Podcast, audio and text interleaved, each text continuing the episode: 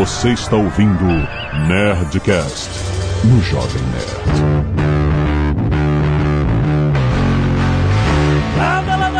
Nerds! Aqui é Alexandre Antônio, Jovem Nerd, DNA não tem memória. Fala galera, Nick o Nice Guy e o USS Callister é mais Star Trek que Star Trek Discovery. Muito bom. Aqui é o Leonel Caldela e vida de NPC é uma droga mesmo. Aqui é o Fabiabu e agora eu tenho tempo de ver séries. Entendedores entenderão. Ai, meu Deus. Aqui é Eduardo Spor e cabeça dinossauro. Nossa, cara. Aqui é o Tucano e nunca mais teremos um episódio como o do porco. Você tava com expectativa, meu. Saudosista. Saudades, saudades do porco. Muito bem, nerds! Estamos aqui, a Zagal está preso no chaveiro, não vai poder gravar esse episódio. E vou... Vamos falar de Black Mirror, a quarta temporada de Black Mirror. Vamos analisar aqui o episódio a episódio. Teve muita gente que falou que foi a pior temporada, o que talvez tenha baixado as minhas expectativas. Aí quando eu fui ver, eu achei até que foi legal. Assim, não foi a melhor temporada, tudo bem, mas porra, caraca, nego caiu em cima mesmo do. Não foi a melhor, mas também não foi a pior mesmo. É, não sei, eu não sei se tem, assim, enfim, vamos discutir isso logo depois do e-mail. Canelada.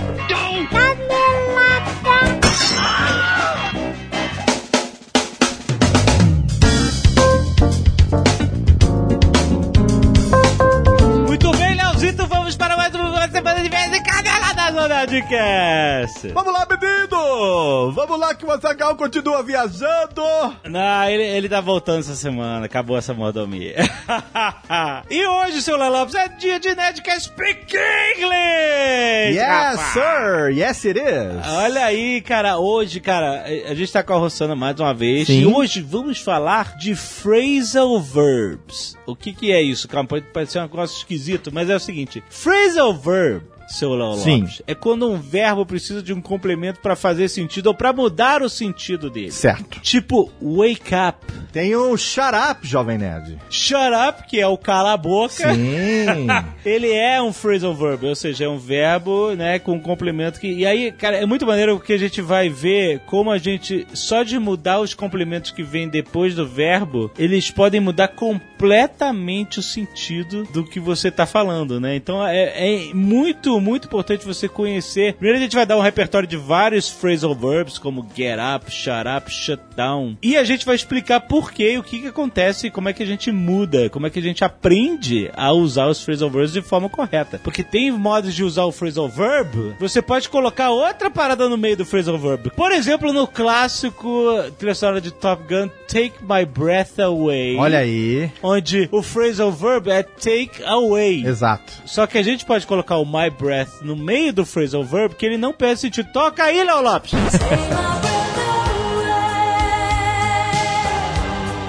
Esse Nerdcast Pequeno está muito maneiro porque tem, a gente falou de cenas de filme específicas, cenas de música, você pode ouvir e comparar, é muito maneiro. Já está disponível aí na timeline do seu Nerdcast. Baixa agora, escuta depois desse, que tá muito bom. Lembrando que o Nerdcast Speak English é trazido a uma parceria incrível entre o Jovem Nerd e a WhatsApp, seu Léo Lopes. Sim, exatamente. Porque o WhatsApp ensina inglês rápido, inglês para adultos, rapaz. Inglês com método focado no crescimento pessoal e profissional. Não é The Books on the Table, rapaz. É a parada focada em empreendedorismo, oratória, liderança, planejamento estratégico. É inglês prático para o seu trabalho, para o seu crescimento pessoal. Com material didático que foi inteiramente produzido no Vale do Silício. Olha aí, com English Native Speakers, seu Léo. Sim, excelente, melhor coisa. É um material incrível, cara. Então o que, que você tá esperando? WhatsApp.com vai conhecer, cara, 2018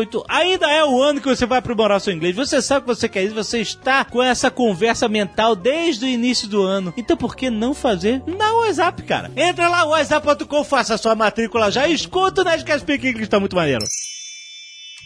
E se você não quiser ouvir os recados e e-mails do último Nerdcast, você pode pular diretamente para... 18 minutos e 38 realidades fantásticas. Agora olha só, seu Leo Lopes. Sim. Olha como é que você pega as pessoas. Como? Olha só, vem briefing da Nerd Store aqui Certo. e eles falam assim, olha, olha, olha o que tá escrito no briefing que eu peguei. Hum. A Nerd Store, seu Leo Lopes, está fazendo mais uma liquidação proibida. Eu vi liquidação proibida, o que, que é isso? Sim. E aí quando eu olhei no briefing deles aqui, como o nome diz liquidação proibida, então seria muito importante que o spot seja gravado pelo Léo e Mal. Olha aí, tá vendo? Olha como é que você pega as pessoas, cara. Tá vendo só? Mas aí é que tá. Eu e o Azagal não podemos saber da liquidação proibida. Não, não podem mesmo.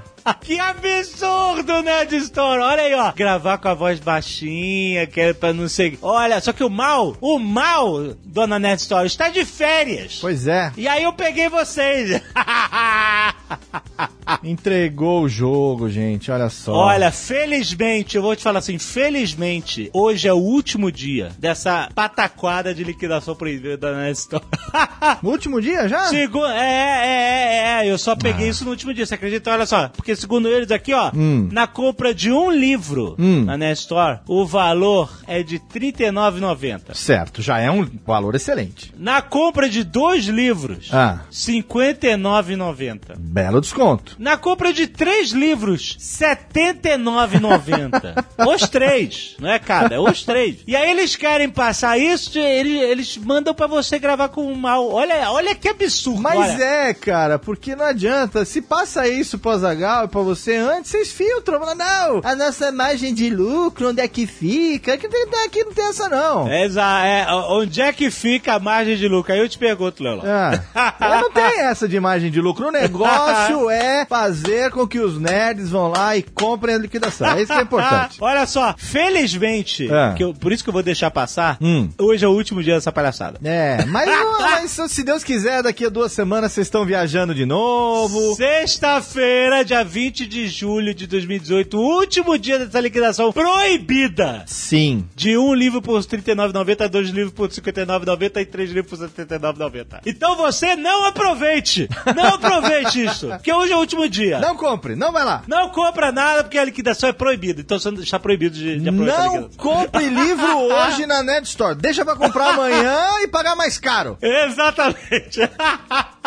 Quero agradecer, Léo Lopes, os nerds que doam sangue e mandam aqui pra gente as Sempre. fotinhas. A Mônica Araújo, o Paulo Henrique da Silva, o Igor Amâncio, o Rodrigo Furtado, Luiz Avelar, Alice Celes, Fernando Padilha, Ciro de Souza e o Antônio Menezes. Muito obrigado, nerds que doaram sangue. Cara, doe sangue, cara. Toda semana a gente tem aqui vários nerds que doam sangue, mesmo que você não saiba pra quem você está doando, cara. Quando você doa pro banco de sangue, tá sempre faltando, gente. Sim, Essa é a sempre. Realidade Exato. sempre. O banco de sangue tá sempre faltando. E é muito importante ter. E a única forma de ter sangue é através da doação, cara. E a única forma Sim. de existir doação é ter essa boa vontade de querer ajudar o próximo, mesmo que ele seja incógnito, Léo. A gente não sabe o que acontece. Fazer o bem sem ver a quem, Jovem Nerd. Sem ver a quem, exatamente. A gente não sabe quem a gente ajuda quando doa sangue, mas uma coisa pode ter certeza, você vai ajudar. Porque se tá faltando sempre sangue no banco de sangue, quando você doa, ele vai ser usado. Não vai ficar lá e estragar, entendeu? Então, cara, é muito, muito importante a gente conscientizar as pessoas de que a doação de sangue é um ato de amor ao próximo. É um ato de união social, cara, onde você, mesmo sem saber quem você tá ajudando, você tá ajudando, cara. É muito foda. Doe sangue, mande a sua foto doando sangue para o nerdcast.jovemnerd.com.br que a gente sempre agradece aqui toda semana. Exatamente assim como a gente agradece também aqueles cabeludos ou as cabeludas que resolvem fazer uma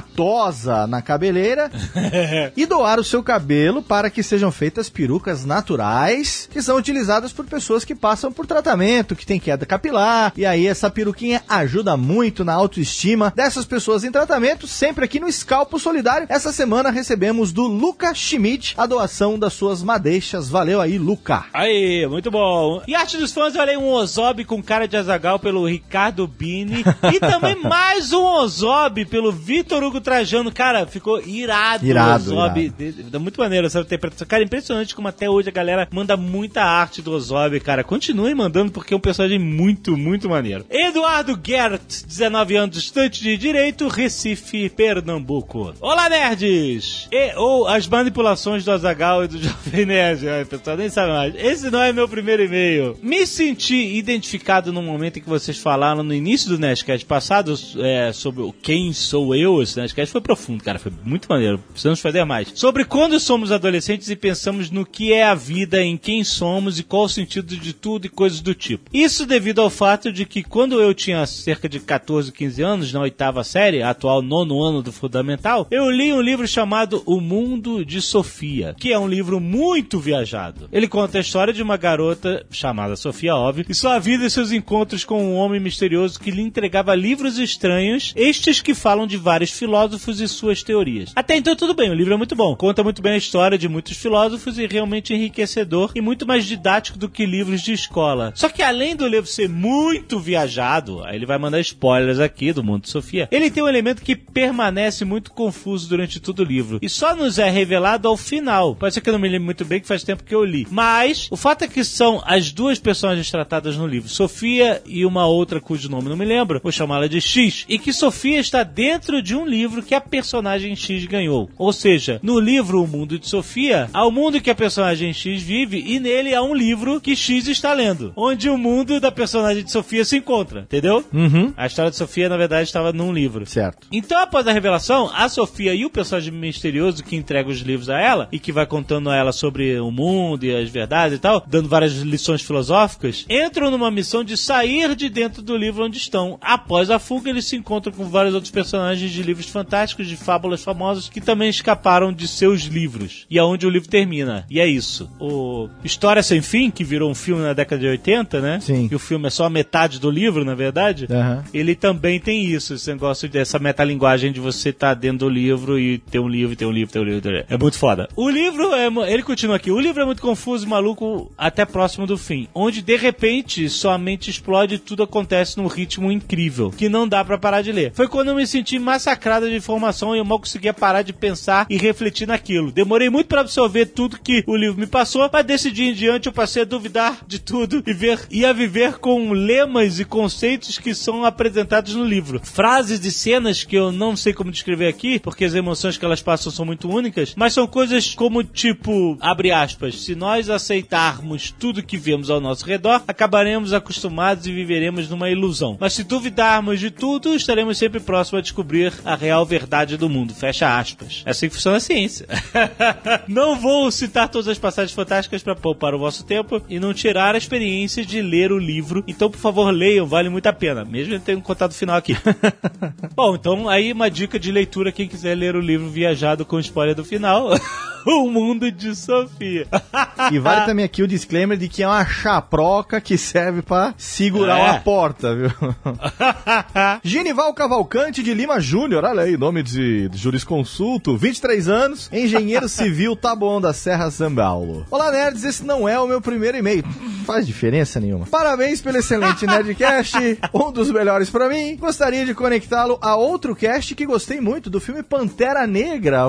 Vejamos o que vai sair disso. É dito que o preconceito é gerado por associação. Abre aspas. Se negros não vão à faculdade e quem não vai à faculdade é burro, logo negros são burros. Fecha aspas. Aham. Levando em consideração essa afirmação, podemos dizer que reis são associados a poder e força, e durante a história só aprendemos as histórias de reis europeus brancos, logo só associamos tais características a pessoas brancas, pois só temos Aham. exemplos de reinados de brancos. No cast sobre o Pantera, é falado da importância de se ter um filme com um rei negro na África e tudo que permeia o assunto, e tem-se a impressão que estão sendo dadas apenas opiniões baseadas em convicções políticas. Mas, sob a luz dessa nova informação, vemos que o sentimento gerado em várias pessoas que viram o filme faz todo o sentido biológico. Justamente por causa daquela associação estrutural da gente não, né? Justamente aquele negócio de não fazer associação porque ela vem manchada de outras. Aquele negócio que ele citou aqui do outro Nerdcast da, da associação indireta, né? Sim. Se negros não vão à faculdade e quem não vai à faculdade, né, Uhum. é, é burro, então logo os negros. Isso é uma associação indireta. Sim. É uma associação de preconceito indireta, que uma coisa vai criando outra. A mesma coisa serve ao contrário, né? Exato. Se você realmente só vê exemplos de poder e força, autoridade no homem branco, Sim. é, você vai associar diretamente todos os conceitos do dia a dia a isso, né? Sim, com certeza. E ele termina aqui. Em tempos de redes sociais com, abre aspas, verdades absolutas, gritadas por todos os lados, acho de extrema importância informação e conhecimento para que possamos refletir melhor essas questões e como Sim. também é falado no cast, as várias áreas de estudo se conectam e isso é fantástico. O mais importante disso é a reflexão. A pessoa parar, pegar informação. Não é doutrinação. Diferente Sim. de doutrinação, entendeu? Tudo, é o que todo mundo grita que um lado grita que o outro lado é doutrinador e o outro lado grita que o outro também é doutrinador. Exato. Mas o mais importante pra, eh, nesse mundo de, entre aspas, que ele falou assim, verdades absolutas gritadas por aí, é a autorreflexão. É a gente parar, adquirir informação de todos os lados, entender e fazer uma autorreflexão. Pra isso que a gente fez esse Nerdcast. Pra gente tentar entender um pouco como funciona o cérebro e a nossa mente e a gente poder refletir sobre o que significa no nosso dia a dia. Porque só, ó, seu cérebro funciona assim, tchau. O Nerdcast não serviu pra nada, entendeu? Não é uma doutrinação. A ideia é a reflexão. A gente, ó, nosso cérebro funciona assim e por isso que esse tipo de coisa acontece. Será que acontece comigo? Essa é a ideia. Então, porra, eu também, cara, foi um dos Nerdcasts que eu realmente mais gostei, cara. Aprender e poder refletir, pensar, aprender e pensar. Renan Ixim Passos, 28 anos, designer gráfico e quadrinista, Cachoeiras de Macacu, Rio de Janeiro. Nem de longe, esse é o meu primeiro e-mail. Sou ouvinte desde 2009. Caramba, já mandei dezenas de e-mails, ilustrações, capas do Nem Merda Nem Psicopata, o best-seller do Sr. K, que... que nós temos que produzir. Com certeza. Trago dois tópicos relacionados ao podcast. Quem sou eu? O primeiro é para dizer que reflexões profundas sobre existência, consciência, de onde viemos e para onde vamos, não são privilégios dos seres humanos. Muito pelo contrário. São muitos anteriores a nós. Estou falando do episódio Batatismo da série Família Dinossauro, onde Baby começa. Caraca, onde Baby começa o episódio questionando Dino da Silva Sauro sobre esses assuntos. O resultado disso é que todos na cidade começam a enlouquecer com essas questões e após o bebê Sauro ser levado ao tribunal, logo inventam uma nova filosofia barra religião chamada Batatismo. com um livro de onde viriam todas as respostas e todas as dúvidas da existência. Mas logo se vê que não é bem assim que as coisas funcionam.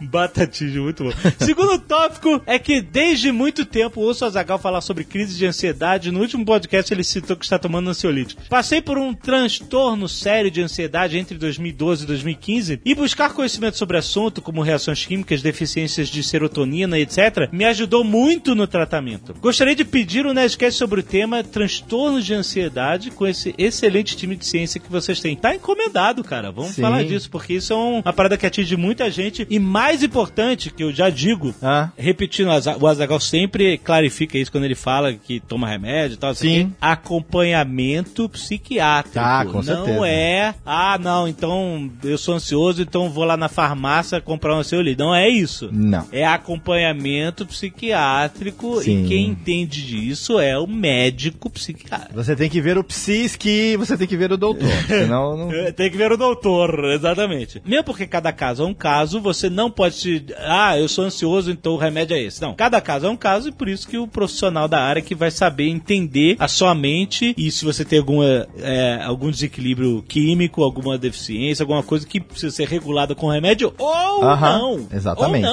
não. Sim, às vezes não. Depende. É. Portanto, brasileiro gosta de se automedicar pra caralho e tal. Cara, quando você tá li- ainda mais você tá lidando com o seu cérebro. Sim, o seu sim. cérebro. O seu cérebro, exatamente. Seu cérebro. Agora eu lembrei do negócio, Jovem Nerd. Ele falou aqui do Família Dinossauro, então a gente acabou de descobrir a resposta pra pergunta que é título do Nerdcast passado. Olha aí. Quem sou eu? Não é a mamãe! Não é a mamãe!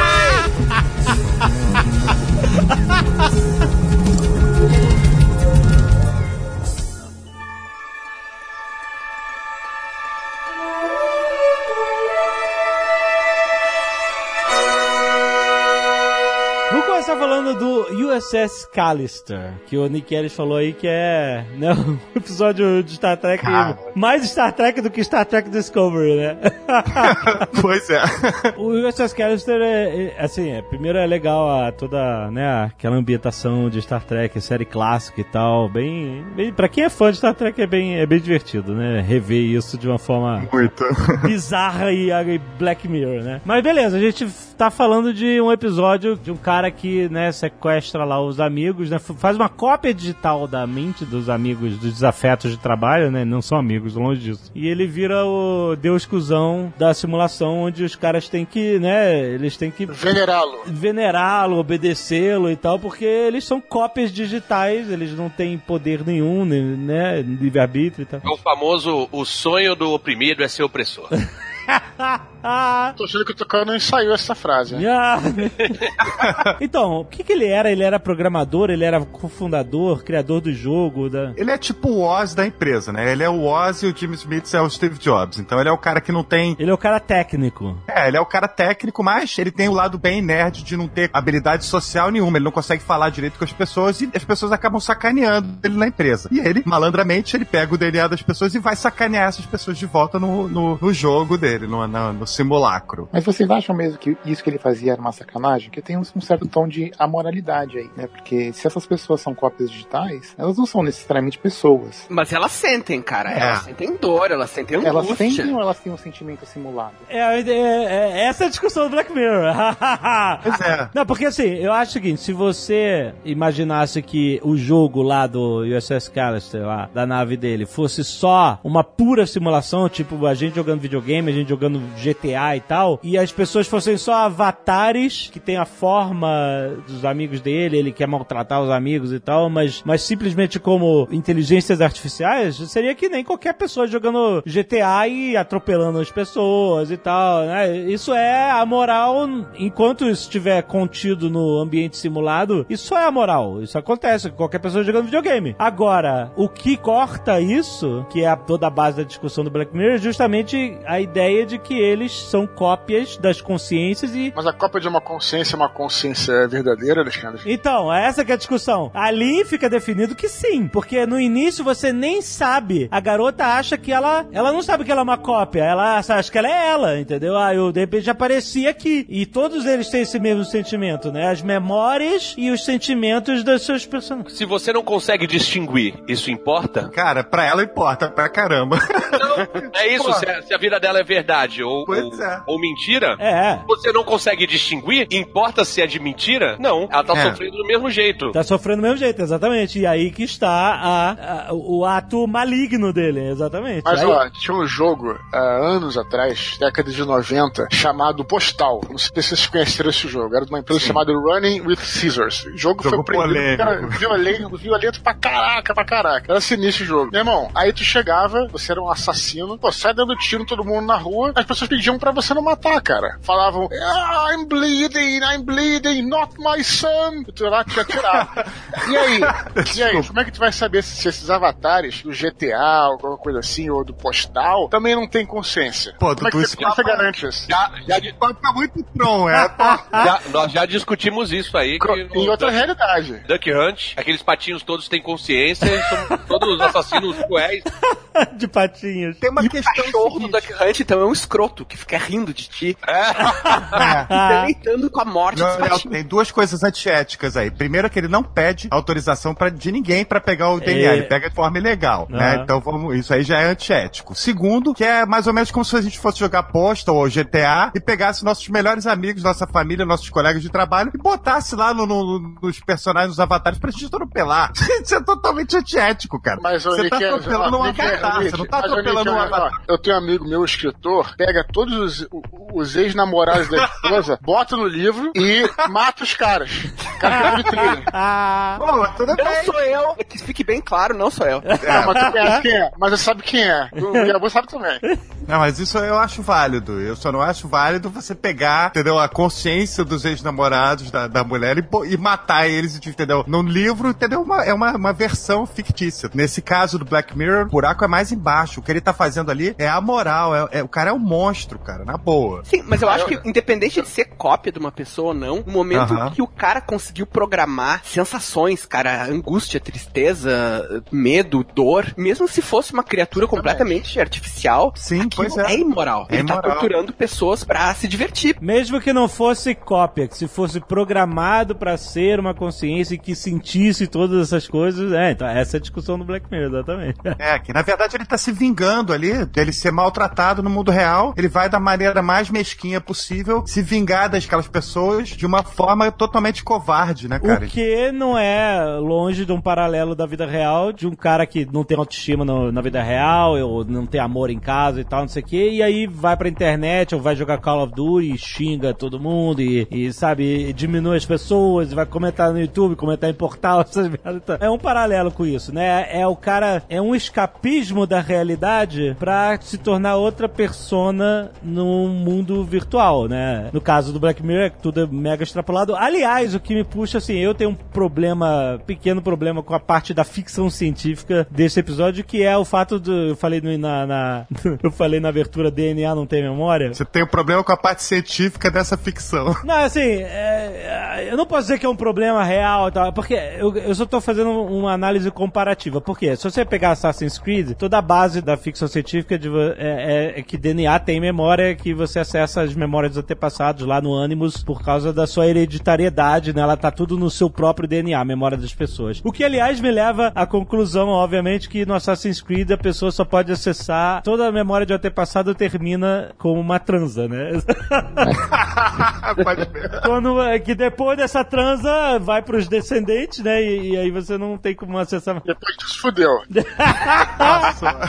Mas o que acontece é, o problema, eu não tenho problema em extrapolar a, a suspensão de descrença dessa forma. O problema é que, como a gente já teve no Black Mirror uma apresentação prévia muito bem feita, muito bem descrita de cópia de memória, cópia digital de memória, e mais uma vez, eu não acho que Black Mirror tem que ser, todos os episódios estão no mesmo universo, eles podem estar em universos separados e tal. Aliás, eu acho que é- funciona até melhor assim, porque você fica costurando as coisas Fica mais imprevisível também, né? Fica mais imprevisível, exatamente. Apesar de ter algumas referências, né? Um episódio meio que conversar com o outro, e até nessa temporada lá no Black Museum tem É, mas, mas não tem obrigação, não né? tem obrigação, exato. Então, assim, não tem obrigação deles fazerem exatamente o mesmo procedimento. Porque, no, por exemplo, no White Christmas, que é o melhor episódio que lida com essa coisa de transferência e cópia do cérebro, cópia da mente, né? É, a pessoa tá numa cama, de, de- do- num- num- numa sala de operação, e a pessoa tira meio do cérebro o cookie, né? Que eles chamam de cookie, né? Esse chip que fica lá copiando ah, o padrão cerebral da pessoa, e esse cookie é inserido numa simulação digital, e lá você tem uma cópia digital da mente da pessoa. Seria, assim, isso seria impossível ele copiar os amigos, tendo que colocar eles em uma, um procedimento médico, né? É, a, a ideia dele roubar o DNA escondido num, num, É. num pirulito, num copo, num fio de cabelo, tinha que ser algo fácil dele conseguir, né? Assim, anonimamente e tal. Mas assim, é o que eu falei, ficou estranho porque você conseguir DNA de uma pessoa e você fazer um clone é uma coisa que você pode até. É uma coisa real, faz parte da realidade. Mas a- trazer a memória inteira, exatamente uma cópia digital, como a gente já viu em outros episódios de Black Mirror, só que simplesmente extrapolando numa molécula de DNA, eu achei. ah, Tipo assim, ah, eu tenho que esticar muito as pessoas de descrença pra aceitar isso. O cara é muito bom, Alexandre. O cara é, um- o cara é foda, entendeu? Não que seja um problema. A ideia é a discussão moral que acarreta o cara em fazer isso com os colegas de trabalho. Só que a causa, ela já foi tão bem explicada de uma outra forma que o cara quis explicar de uma outra forma muito mais simples e boba que você tem que simplesmente aceitar. Ah, tá bom, vou aceitar que o DNA traz também as memórias e a consciência da pessoa, né? É que esse episódio eu acho que ele é menos ficção científica e mais, assim, ficção social, né? É. O- até o, o Duna, né? A obra, a obra do Frank Herbert, muitas vezes é chamada de ficção social, porque a tecnologia meio que foda-se, né? Mas o, Mas o acho importante é a maneira como as pessoas lidam. Black, Black Mirror, no geral, é isso, eu acho, pra mim, pelo menos. A ficção científica é só um caminho É, não, tá certo. Claro, de mostrar É, e, e importante. levantar essas discussões. Se você fala que já foi explicado em White Christmas, cara, esquece isso, meu irmão. É, eu sei, eu sei, eu sei, mas é que fica uma pinimba, tipo assim, puta, isso é tão bem explicado no White Christmas e. Não, mas porque o White Christmas é um episódio- é um episódio para explicar isso, cara. Aqui a discussão é, outra. É, eu sei que é, eu sei que é outra. Tá, então eles podem fazer uma hora. Até no White Christmas a discussão é moral, mas. Mas ele mais científico, foca mais nisso. É, não que assim, copiar uma mente ainda é uma, de qualquer forma que você queira explicar, é uma, é uma ficção científica. Ninguém nunca conseguiu fazer isso. Eu acho que aqui a discussão é de pessoas que preferem viver na simulação. Né? Assim, elas têm várias discussões, discussões morais, como você falou, a gente brincou, eu brinquei aí, mas realmente é uma coisa amoral ou imoral, dependendo do teu ponto de vista. Agora, a questão é também essa discussão, né? A gente às vezes prefere viver mais na simulação, de repente, sei lá, você ter um encontro, por exemplo, com alguém, encontrar alguém, você prefere fazer isso dentro da simulação do que você No chat da UOL. encontrar a pessoa ao vivo. Só para dar um exemplo, assim, né? É questão de interpretação, assim, de, de cada um interpreta de um jeito, que pra mim já é a impossibilidade dele de fazer alguma coisa por falta de autoestima e de qualquer tipo de skill social. Então ele só tem aquela opção, não é preferência, pro meu entendimento, não é preferência. Ele prefere estar numa simulação, ele só consegue dar o troco dentro da simulação. Porque na simulação ele não tem consequência. Ele não, ele não tem oponente. Não tem oponente, não tem consequência, não tem julgamento, não tem nada. Ele tá. Ele é o deus ali dentro, entendeu? É que ele é que nem o personagem do Jô Soares. O cara sacaneia ele, ele, ele vai pensar na resposta três dias depois. E aí ele tá lá na simulação e ele dá a resposta lá, entendeu? Caraca, falar de personagem do Jô Soares entrega muita idade, Nick. É, eu sei. Mas quem lembra vai entender, porque é, mas ele não consegue dar a resposta na hora. Ele não consegue interagir com a pessoa na hora, ele acaba interagindo depois. É, ele carrega aquela mágoa toda, aquela, aquela Exatamente. pra esse mundo psicótico dele lá dentro. Mas não tem aquela parada de que ética mesmo é o que você faz quando não tem ninguém olhando? É, é isso mesmo, é, é- isso mostra. Ali não tem ninguém olhando e ele. e- exatamente. É uma coisa que ele gostaria de fazer, só que é, ele não tem esse poder dentro, é, fora do. Deveria ter, né? Ele é dono da empresa, pica do, do que inventou tudo. Das galáxias, das galáxias. É, das galáxias, né? Pica das galáxias e, e nem a, a mulher da recepção dá moral pra ele, velho. E acho que é pra isso que serve também o personagem do sócio dele, né? Que é o cara que sempre fica oprimindo, né? É. Tipo, chega na sala dele gritando com o cara e ele sempre se retrai, né? Ele sempre se esconde, foge, sempre fica em segundo plano, né? Pra que ele possa fugir lá pro mundinho dele. Acho que essa metáfora ficou muito bem explicada, assim, muito bem construída. Mas será que ele era tão loser mesmo, assim, na vida real, que até o estagiário, até a recepcionista desrespeitavam ele? Ou a gente só tava vendo aquilo tudo pela perspectiva dele e pela própria falta de de autoestima, pela própria covardia dele, ele enxergava tudo como uma ofensa, cara? Não, Pode eu ser, acho né? que ele. Não, não, olha. dele de se esconder, sabe? De, ficar, de só ficar na sala dele, ou de, tipo, abaixar a cabeça pra secretário, secretário não, pra recepcionista. E, pelo amor de Deus, não, não é nenhuma discussão sobre sexismo, nem diferenças de papéis, de gêneros e nada. Ele era o fucking dono da empresa, né? E, e a recepcionista pisava em cima dele, né? Simplesmente abaixava a cabeça e era submisso, né? Mas sabe que eh, até isso tem a ver com aquela parada que eu falei no começo de o oprimido sonhar em ser opressor? Porque assim, não, lógico que não é todo mundo, mas a partir do momento que você tem um cara que pode ser seu chefe, mas ele é submisso, ele é um, um cara que não te oferece nenhum risco, vai ter muita gente que vai querer montar em cima disso. É uma oportunidade de estar por cima. Então a secretária, sabendo que ele, ela tem que bajular o outro chefe, que é o quem manda, esse aí, foda-se, caguei pra ele. É, e ela vê o cara tratando o sócio assim, então ela fala, porra, todo mundo trata esse cara assim, porque ele é um merda. É, é um pouco também comportamento de Criança manada. também, né? E de Manada. criança também, É, né? é. A criança vai replicando o comportamento dos adultos. Então todo mundo via ele sendo pisado pelo sócio e as pessoas começaram a replicar esse comportamento. né? C, a quinta série C, pega aquele gordinho e começa a zoar. Até quem gosta do gordinho começa a zoar também, porque tá todo mundo zoando, né? Essa realmente é comportamento É de infantil. manada. O cara acaba zoando porque senão vão zoar com ele, entendeu? Exatamente. Independente de ser um excelente episódio, achei o roteiro bem legal, um enredo bacana. Como o Nick falou, ele parece muito com o episódio do Star Trek antigo, né, cara? Parece. É, e com- foda. cheio de tensão, repleto de tensão e tal, e você fica com aquela coisa que tinha no Star Trek, né? Chega num ponto em que você pensa, como é que o cara, pô, vai- como é que vão resolver isso? É, É. impossível. É, a qualquer momento a Suzaninha do marketing vai virar uma barata gigante. Eu só não gostei do final, cara. Eu achei que o final ele traz uma mensagem, um senso de justiça aí de que o bem venceu que eu achei que não precisava nesse episódio. Mas é porque esse episódio a gente fica torcendo. É, você quer que ela consiga, ela e todos os outros que estão escravizados ali, consigam algum senso de justiça. No mínimo se libertar daquele estado escravizado que eles vivem. Black Mirror tem muita bad trip, muito final que não é feliz e tal. Mas assim, nesse episódio, que é um episódio que tem esse paralelo com Star Trek, que tem essa aventura espacial e tal, eu achei que ele fez um arco interessante, atingindo o senso de justiça no final, entendeu? O final, eu achei que ia ser uma coisa, não uma vitória total, porque eles conseguiram Cara. tudo, né, cara? Eles se libertaram, ela virou capitã, ela vai explorar o universo e ainda destruiu o mod do cara, né? Então, calma, não é uma vitória total, porque ela, eles estão presos dentro do videogame, cara. É isso, ele. Acabou a vida que eles tinham antes, entendeu? Agora eles têm uma Não. nave foda, ela é capitã, coisa e tal. Peraí, peraí, peraí, peraí. Leonel, você trocaria a sua vida que você vive agora, Leonel que tomou um tiro, levou- viveu novamente, tá? Entendeu? O escritor, toda a sua vida com, com sua esposa e tal. Você trocaria isso se, assim, se você fosse pra uma nave espacial dentro de um videogame, você não ia ser uma vitória total nunca, porque você perdeu a sua vida. Não, não, pera, depende Ninguém do trocou jogo. a vida. Depende do A jogo. vida do- Não esqueça que é sempre a vida cara, lá fora. Se, se um jogo que eu outro trocaria. Sem nem pestanejar. É, dependendo. Mas, cara, ninguém trocou sua vida, pessoal. Eles eram, estavam presos dentro da simulação e agora eles estão soltos no, no jogo online. A, a situação deles, dado a situação escravizada deles, Né? Foi lindo, pois é. Tinha uma parada. É que assim, pô, é melhor morrer então. E ele É. não deixa ninguém morrer. E, inclusive, o sócio dele, a chantagem era que ele tinha o DNA do filho. é. Que horror. E ele não cara. queria que o filho sofresse também, tá ligado? Sim. Então, assim, Isso é agora muito eles livres cara. até para morrer se quiserem, tá ligado? E acabar com a perna. É. Inclusive, talvez eles morram, porque não é vitória total. Ele- o primeiro contato que eles têm com uma nave de fora é o Sem Paul do Breaking sem, Bad. o, sem, o, Bem puto sem da o vida. comandante pra salvar eles, né? É, exatamente. Aí eles vão pro aí eles vão pro mundo tóxico mesmo.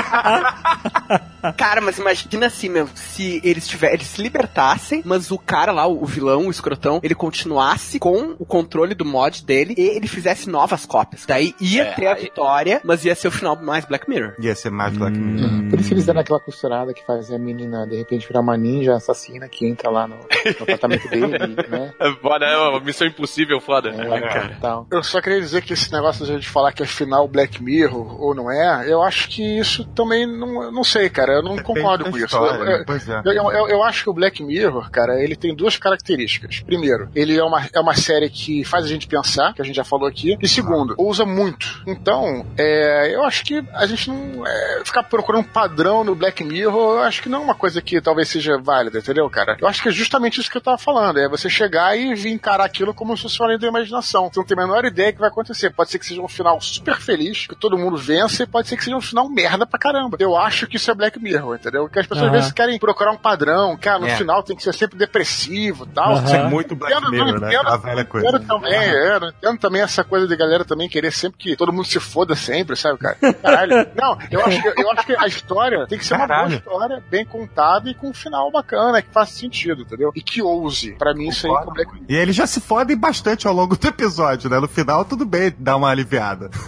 Dá pra aceitar. Mas eu concordo com o Yabu que foi um final muito água com açúcar. Devia ser alguma coisa mais sinistrona, assim. Sei lá, o Callister lá, o, o comandante, no final tendo que comer um porco.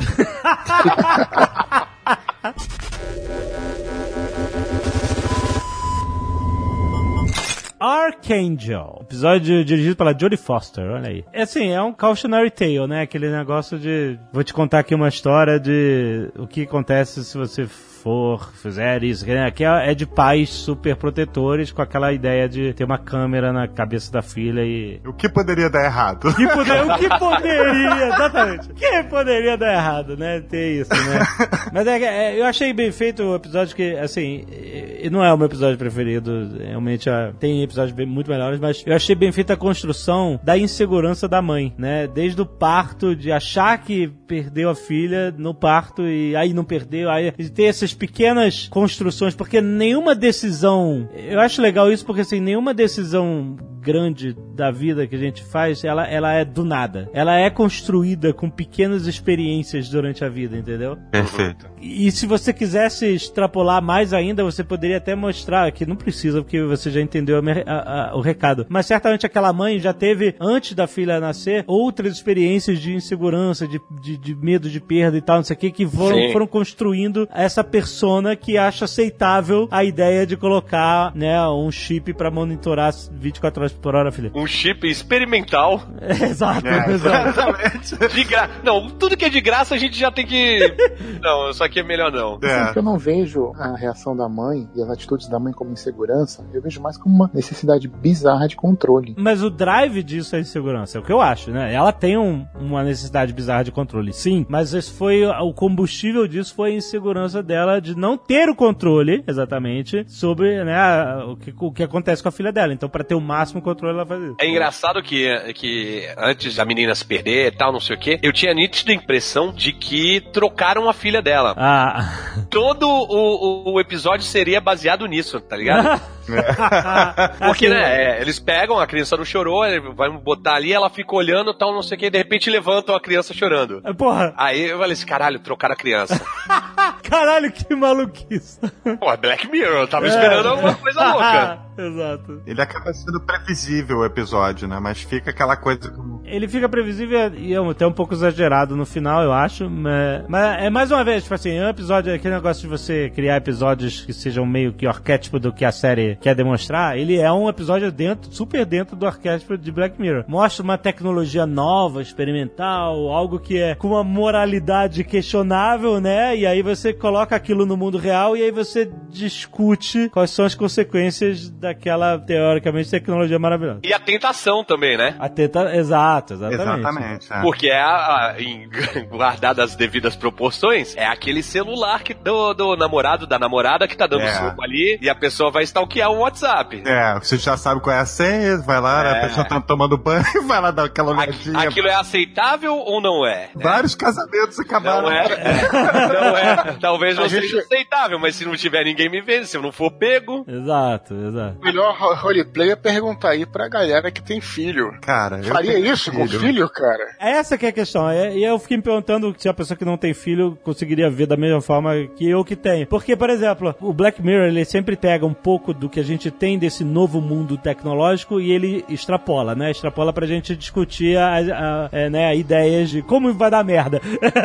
então, por exemplo, hoje, essa história, isso não existe. Você colocar um chip com câmera e tal, dentro do- e tal. Mas hoje nós vivemos num mundo em que você, os pais, os filhos usam aplicativos que, primeiro, se tem geolocalizador. O pai sempre sabe onde está o celular do filho. Sim. Com certeza. Outra coisa, pais usam também, tem escolas e creches com câmeras que, ligadas à internet que os pais podem ficar observando os filhos o dia inteiro pra ver se tá tudo bem. Ou pais que olham as mensagens dos filhos no, no WhatsApp. Mas isso, É. por exemplo, É, aplicativo que dá pra ver o, o, o, o que tá na tela. Na tela do computador, o aplicativo espião que grava tudo que o filho digita no celular. Não, é, tem até é, streamado. Cara, a gente cai naquele velho problema, né, cara? Você tem que dar educação pro seu filho, entendeu? Pra quando ele encarar o mundo real, ele saber como lidar. Dessa maneira, com esse chip, porra, a mulher, a, a criança vê o sangue, vê o cachorro latindo, e a parada do ok, é, censura. É, i- isso que é Quer interessante. dizer, essa pessoa tá fudida, essa criança tá fudida no, no mundo real. É, no não é, não é só isso, tem a parada de super proteção também, né? Então, é, é vigilância e superproteção, que justamente é a vigilância total da mãe, que é uma extrapolação de um monte de tecnologias que já existem, já estão presentes na sociedade hoje, mas que a gente só vai enxergar as consequências dela um pouco mais lá pra frente. E a superproteção de querer é, criar um escudo em tudo que é feio e ruim no universo. Não que você vai botar uma criança pra jogar GTA, que eu acho errado. Só pra dizer, olha, o mundo é violento, joga GTA mesmo, entendeu?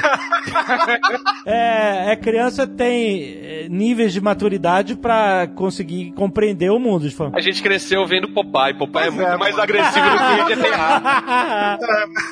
A criança precisa de atingir níveis de maturidade pra entender certas coisas do mundo, mas, é, obviamente, eles extrapolam naquilo, da garota não conseguir ver uma mancha de sangue, ou não conseguir eh, ver alguém, né, se batendo... O avô tendo. fato, né? Nossa, é, pois Como é que era o avô tendo que eu não lembro? O avô tem um treco, é. Ah, ela é. não vê, ela não consegue ver. Não consegue ver. Exato. Uma coisa que eu acho muito legal desse episódio, cara, é que no momento em que tu te. Ele eles tiram o filtro da guria, ela consegue lidar com o mundo real, mas a mãe não consegue. Na verdade, né? é, cara, a mãe, tu vê assim, eu achei um episódio muito claustrofóbico do ponto de vista da mãe. Porque a guria, cara, no momento que tira os controles parentais, ela começa a ter experiências normais de criança, de adolescente, fica até um pouco mais tarde e tal, não sei o quê. E a mãe não, cara, a mãe não tem nenhuma convivência social, ela não tem colegas, ela não tem amigos. Ela só tem aquele cara que é um cliente dela e que ela transa também. Quando o pai morre, a filha dela se torna um mundo inteiro dela. E ela Exato. não consegue lidar com o mundo real. Ela não consegue admitir que, sei lá, que um cachorro possa latir pra filha dela, porque a filha dela é o mundo inteiro, cara. Eu achei muito legal essa inversão. Do tipo, ah, tu acha que a, a filha não consegue lidar com o mundo real, mas quem não consegue é a mãe. Exato. E aí, porque quando você não tem vida, você vive a vida dos outros. É. A filha tá louca pra uma bagunça, né, velho? A filha só quer curtir a vida, né? Porra. A Esporte mãe é que é chata. E você acha que ela vai ter um, né? Ah, não, eu vou parar com. Tem um momento no episódio que ela fala assim: não, vou parar com isso, vou deixar você ver a sua vida e tal. E aí, obviamente, quando ela volta, ela volta no, no momento de terror completo. a, filha, a filha transando com outro cara. E aí, né, tem o negócio das drogas. Podia ser pior. E aí, o que eu achei é o seguinte: eu achei a história muito bem desenvolvida. Eu, como fiquei muito interessado em. Em botar uma câmera na Gisele? que isso, cara? Vou te. Denúncia. Tô ligando pra Agatha agora, cara. Fiquei interessado na discussão, cara. Na discussão, Ah, porque tá. todo pai é, e mãe é, é, se pergunta, né? O que é melhor para meu filho? Qual é a melhor forma de criar meu filho? Como é que as novas tecnologias podem ser um benefício e não um malefício, entendeu? É, eu acho que o Find My iPhone, eu acho que sou to- totalmente a favor. Agora, escola com webcam, eu sou totalmente contra, cara. Ou você confia na escola, ou confia nos teus filhos, ou não. Então, mas aí eu vou te dizer, Nick, eu- a, primeira creche que a gente colocou a Gisele, a gente escolheu o porquê tinha as câmeras. Ah, bom, da, da, da creche, acho que até válido, assim. Mas aí, eu vou te dizer, a gente via e a gente, no início, a gente ficava muito no Big Brother lá. mas assim, com o passar do tempo, a gente foi adquirindo confiança. Era, era mais que um medo da. Tipo assim, nossos pais, foda-se, deixavam a gente na creche ou, ou escola. e, eh, mas assim, já que a gente tinha tecnologia, a gente quis, entendeu? Porque tudo é novo pra gente também. Ser pais e é novo. Eu fico monitorando a Seven Kings o dia inteiro. filho, filho. e aí a gente até adquiriu uma confiança na, em como os monitores é, funcionam, os professores, como funcionam as atividades, como a interação com os outros colegas e tal, não sei o quê. Aí a gente largou, a gente nunca mais viu. Foi um período no início da experiência que a gente usou bastante. Depois a gente adquiriu confiança e parou de, de ficar lá no Big Brother da. Pois é, mas quer ficar grilado? Vocês pararam, mas será que todos os pais pararam? De Eu repente não tem sei. que os pais ficam o dia inteiro vendo teus filhos lá. Pô, eu não sei, cara, Ah, se é então, é- é- e aí, e aí, tipo assim, eu fiquei interessado nesse episódio porque a gente tá vivendo isso. A gente tá vivendo esse mundo de novíssimas tecnologias que são é, é, muito impressionantes e, Né? e é, facilitam e a vida da gente e tal. Mas, assim, até onde a gente pode ir sem começar a estragar, criar um problema que jamais existiu antes, porque a tecnologia não existia, né? Exato, e eu acho que essa é a distinção que a gente tem que fazer, porque as pessoas quando comparam as novas tecnologias, ou principalmente quando em em relação à mídia, né, e falam, não, porque na minha época tinha trapalhões, na minha época a gente assistia outras coisas, cara, na sua época não tinha WhatsApp, não tinha YouPorn, não tinha um monte de coisas, cara, que as crianças hoje elas já têm acesso com sei lá, É. 6, 7 anos, sabe? Potencializa Então, o bullying isso, né, Exato. também. É. E, são- e assim, se é novo pra gente, sabe? Imagina pras crianças, então. Eu acho que tem coisas que até certa idade, eu acho que é super aceitável. Eu sou super mãe Black Mirror, cara. Tipo, a Luna tem o iPad dela, que eu tirei o chip do 3G, então ela só consegue usar o Wi-Fi, mas eu criei pra ela uma conta no iCloud, pra ela poder mandar mensagens pra família. Mas eu olho as mensagens dela, tipo, sempre pra ver, tipo, se ela não tá mandando pra ninguém, ou se ninguém, tipo, passou um, um, um iCloud pra ela, sabe? O Safari dela bloqueado, assim por diante. Conforme ela for ficando mais velha, eu vou tirando alguns controles e tal, mas eu acho que até, sei lá, 10, 12 anos, eu acho que é essencial um, um certo monitoramento, cara, muito próximo. Não, com certeza. É uma discussão que não tô nem falando do caso Yabu, mas será que os filhos também não conseguem seus próprios meios pra burlar isso sem que a gente saiba também? Eu vendi a revista Playboy pros. Eu era o diabinho que vendia, tá ligado? Ai, cara. Não, eles sempre vão conseguir. Terror dos sempre outros vão pais. Passar, sempre vão passar a perna na gente, sabe? Mas eu conheço cada história de terror, mensagem de WhatsApp de crianças de 9, 10 anos. Mas é que o Yabu que tá falando, que eu conheço o Yabu, e eu tenho certeza que ele faz isso também, que não é só o controle parental e, e a vigilância e tal, é, é você, conforme a maturidade da criança, e educando pra que ela entenda ah, os perigos e, sabe, é, é, os riscos que existem no, no mundo real. entende? E o mundo real tá muito mais próximo dos filhos da gente diferente com a internet, entendeu? Não, mas assim, o, o mundo real é, ele já era, digamos, perigoso, extremamente perigoso pra uma criança desde sempre, porque quantas vezes eu já vi, tipo, não chega a ser uma pegadinha, mas de, de teste assim, de o cara ir num playground e oferecer uma bala pra uma criança. Sim, sim, sim. E a criança vai, tá ligado? E aí ele leva pro pai ou pra mãe que estavam desatentos na hora só pra falar assim: olha, seu filho foi embora comigo, eu só ofereci uma bala pra ele. Porque criança, você fala assim, não fala com estranhos. Aí o estranho vem com um cachorro, ele vai ficar olhando o cachorro, vai achar o cachorro bonitinho e tal, não sei o que, e vai estar falando com o estranho. É, exato. É, é muito frágil, né? A criança é muito frágil. Essa é uma coisa que a gente sempre fala para as crianças, né? Não fale com estranhos na rua, não faça isso, não faça aquilo. Mas os adultos fazem isso. Os adultos falam com estranhos, falam com pessoas o tempo todo. Principalmente nessas situações de cachorro, que a pessoa tem algo para te oferecer, Sim. né? Seja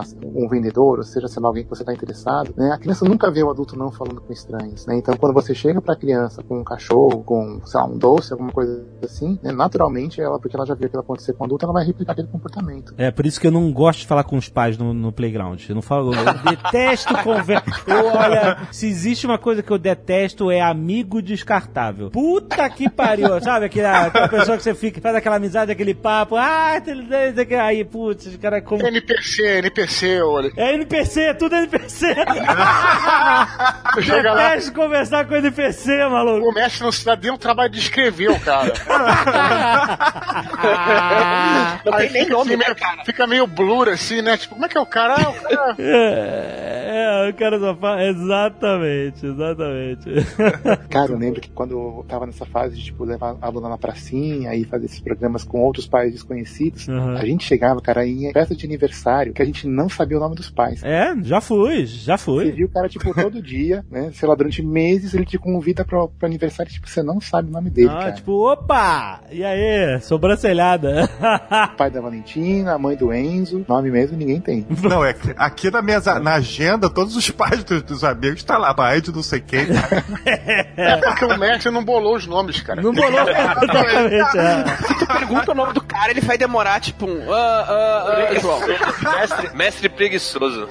E aí, por isso que eu, eu fiquei interessado no- no- na premissa do episódio, mas aí achei que o final foi tão bobo. Tipo assim, ah, a gente não sabe como terminar o final, então vamos fazer uma coisa chocante Black Mirror, entendeu? É, É, concordo. eu tive a sensação de que foi a primeira ideia que eles tiveram, sabe? Se tivessem ah, mais uma revisãozinha no texto, a gente teria um final melhor, eu acho. Ah, eu achei que nessa temporada é, as pessoas estão muito fortes, né, cara? Você vê que tem dois episódios, como já falou na frente, o Crocodile e esse aí, dá um empurrão, a pessoa porra, quebra, morre.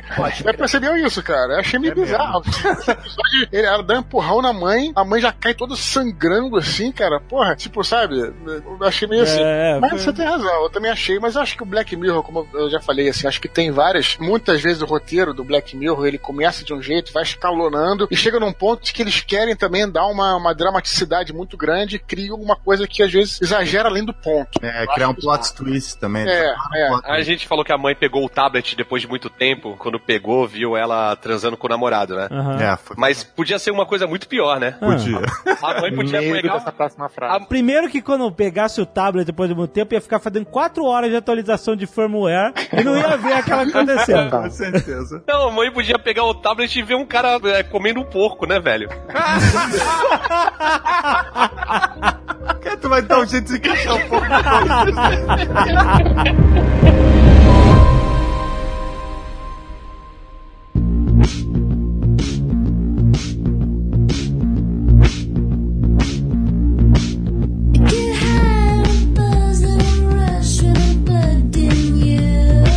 Crocodile. Polêmica, episódio. Crocodile não era um episódio de Black Mirror que eles colocaram nessa série e disfarçaram.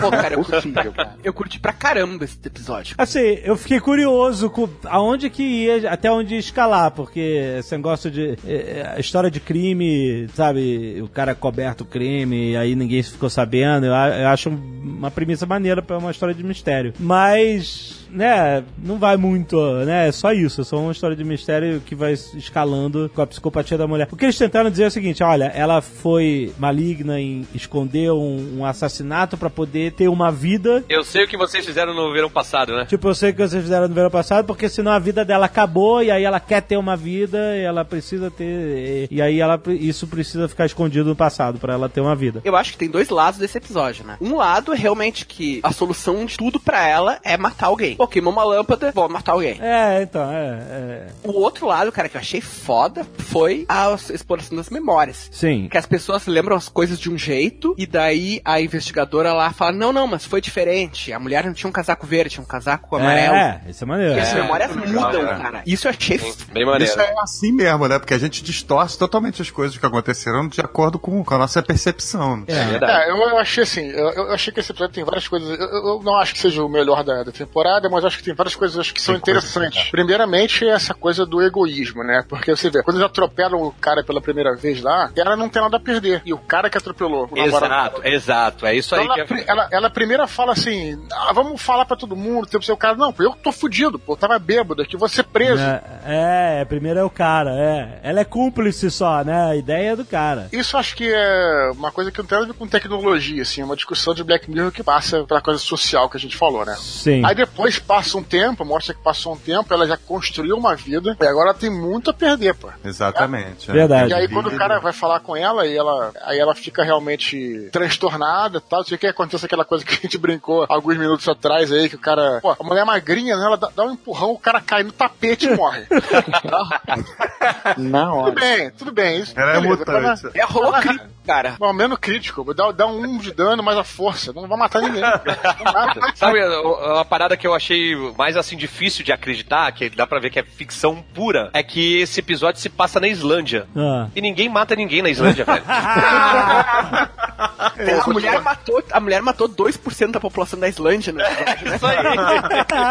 É, eu acho que até o assassinato do cara, que é a primeira pessoa que morre, é- não é ela que mata, é- ela foi um, um cúmplice. Tá no É carro. Rob, é Rob. Aí quando ela construiu uma vida e o cara vem todo culpado, dizendo que, né, Se redimir com- e com- e quer se redimir e. E ao contrário, porque aí ele tá fudido. Ele tinha uma vida e dá a entender, não fala, que ele é, virou um. Tá, tá na merda, né, cara? O cara é, acabou com a vida dele, não consegue trabalhar, não fala isso, mas dá pra entender pela. Parou de beber, dele. parou de beber. É. Não, mas é para, para de beber, mas. Não, a pessoa que para de beber, ela tá passando por problemas muito. Dificilmente tem volta, cara. Aí ela mata pela primeira vez, de fato. E aí ela matar o cara pra não per... eu Tipo assim, até aí eu tô achando válido. Esse Caraca, esse olha. Esse eu já Não, vi, não, não, não, não, não, não, não. Segunda Então, coisa que ele admitiu que ia fazer, cara. Primeiro pra É. era Válido para a personagem dela. Aham. é, Agora- uma pessoa, um beagle, Desculpa. né, cara? Porque Não vai se fuder, vai se fuder. Eagle. Porque...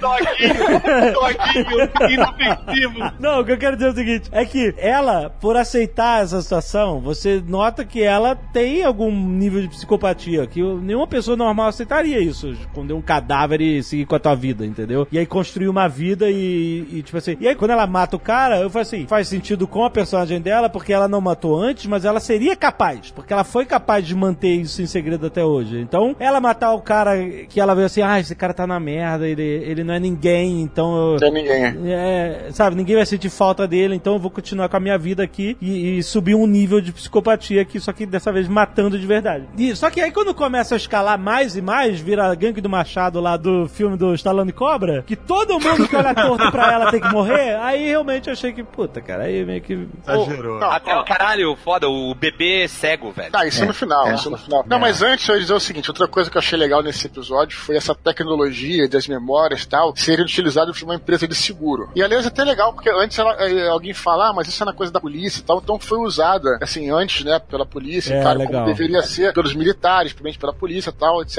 E pela Depois companhia de acabou. Seguro, que é, porra, é, é claro, né, a companhia de seguro é sempre aquela que vai fazer tudo pra não te pagar. Sim, sim, sim, sim. Achei excelente isso, uma excelente sacada. É, dizer, porque ele botou o mercado, né, exatamente. E outra sacada importante, perigo iminente aí, carros, robôs atropelando pessoas inocentes. Denúncia!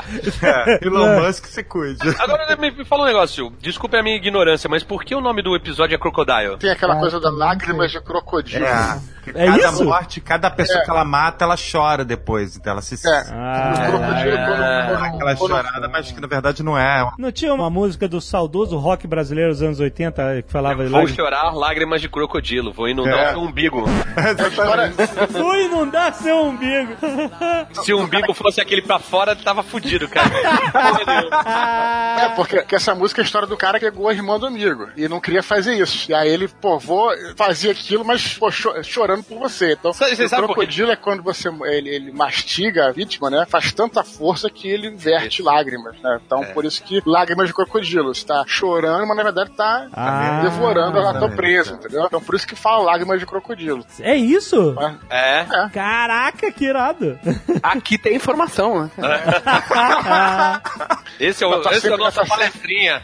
Tá, se- tá sempre triste em matar, mas vai lá e mata. Outra coisa que eu achei maneira, pô, fotografia desse Sim, episódio. muito bom. Pô, Outro dia eu tava com frio aqui em casa, frio do Rio de Janeiro, tu sabe que é 25 graus, que já é in- inverno, né? Eu falei, ah, vou entrar no clima. Aí eu até revi o episódio só por causa da Islândia, cara. Aí o Sr. K também tava falando comigo isso, eu só tô vendo por causa da Islândia. Quero ter uma casa daquela. É, é, cara, isso é a cara do senhor. Cara. Quando eu vi isso, eu falei assim: o Fred vai dizer que queria morar numa casa dessa conceitual, toda reta, toda quadrada, na, na Islândia, no meio do, do nada na Islândia. E como conheço?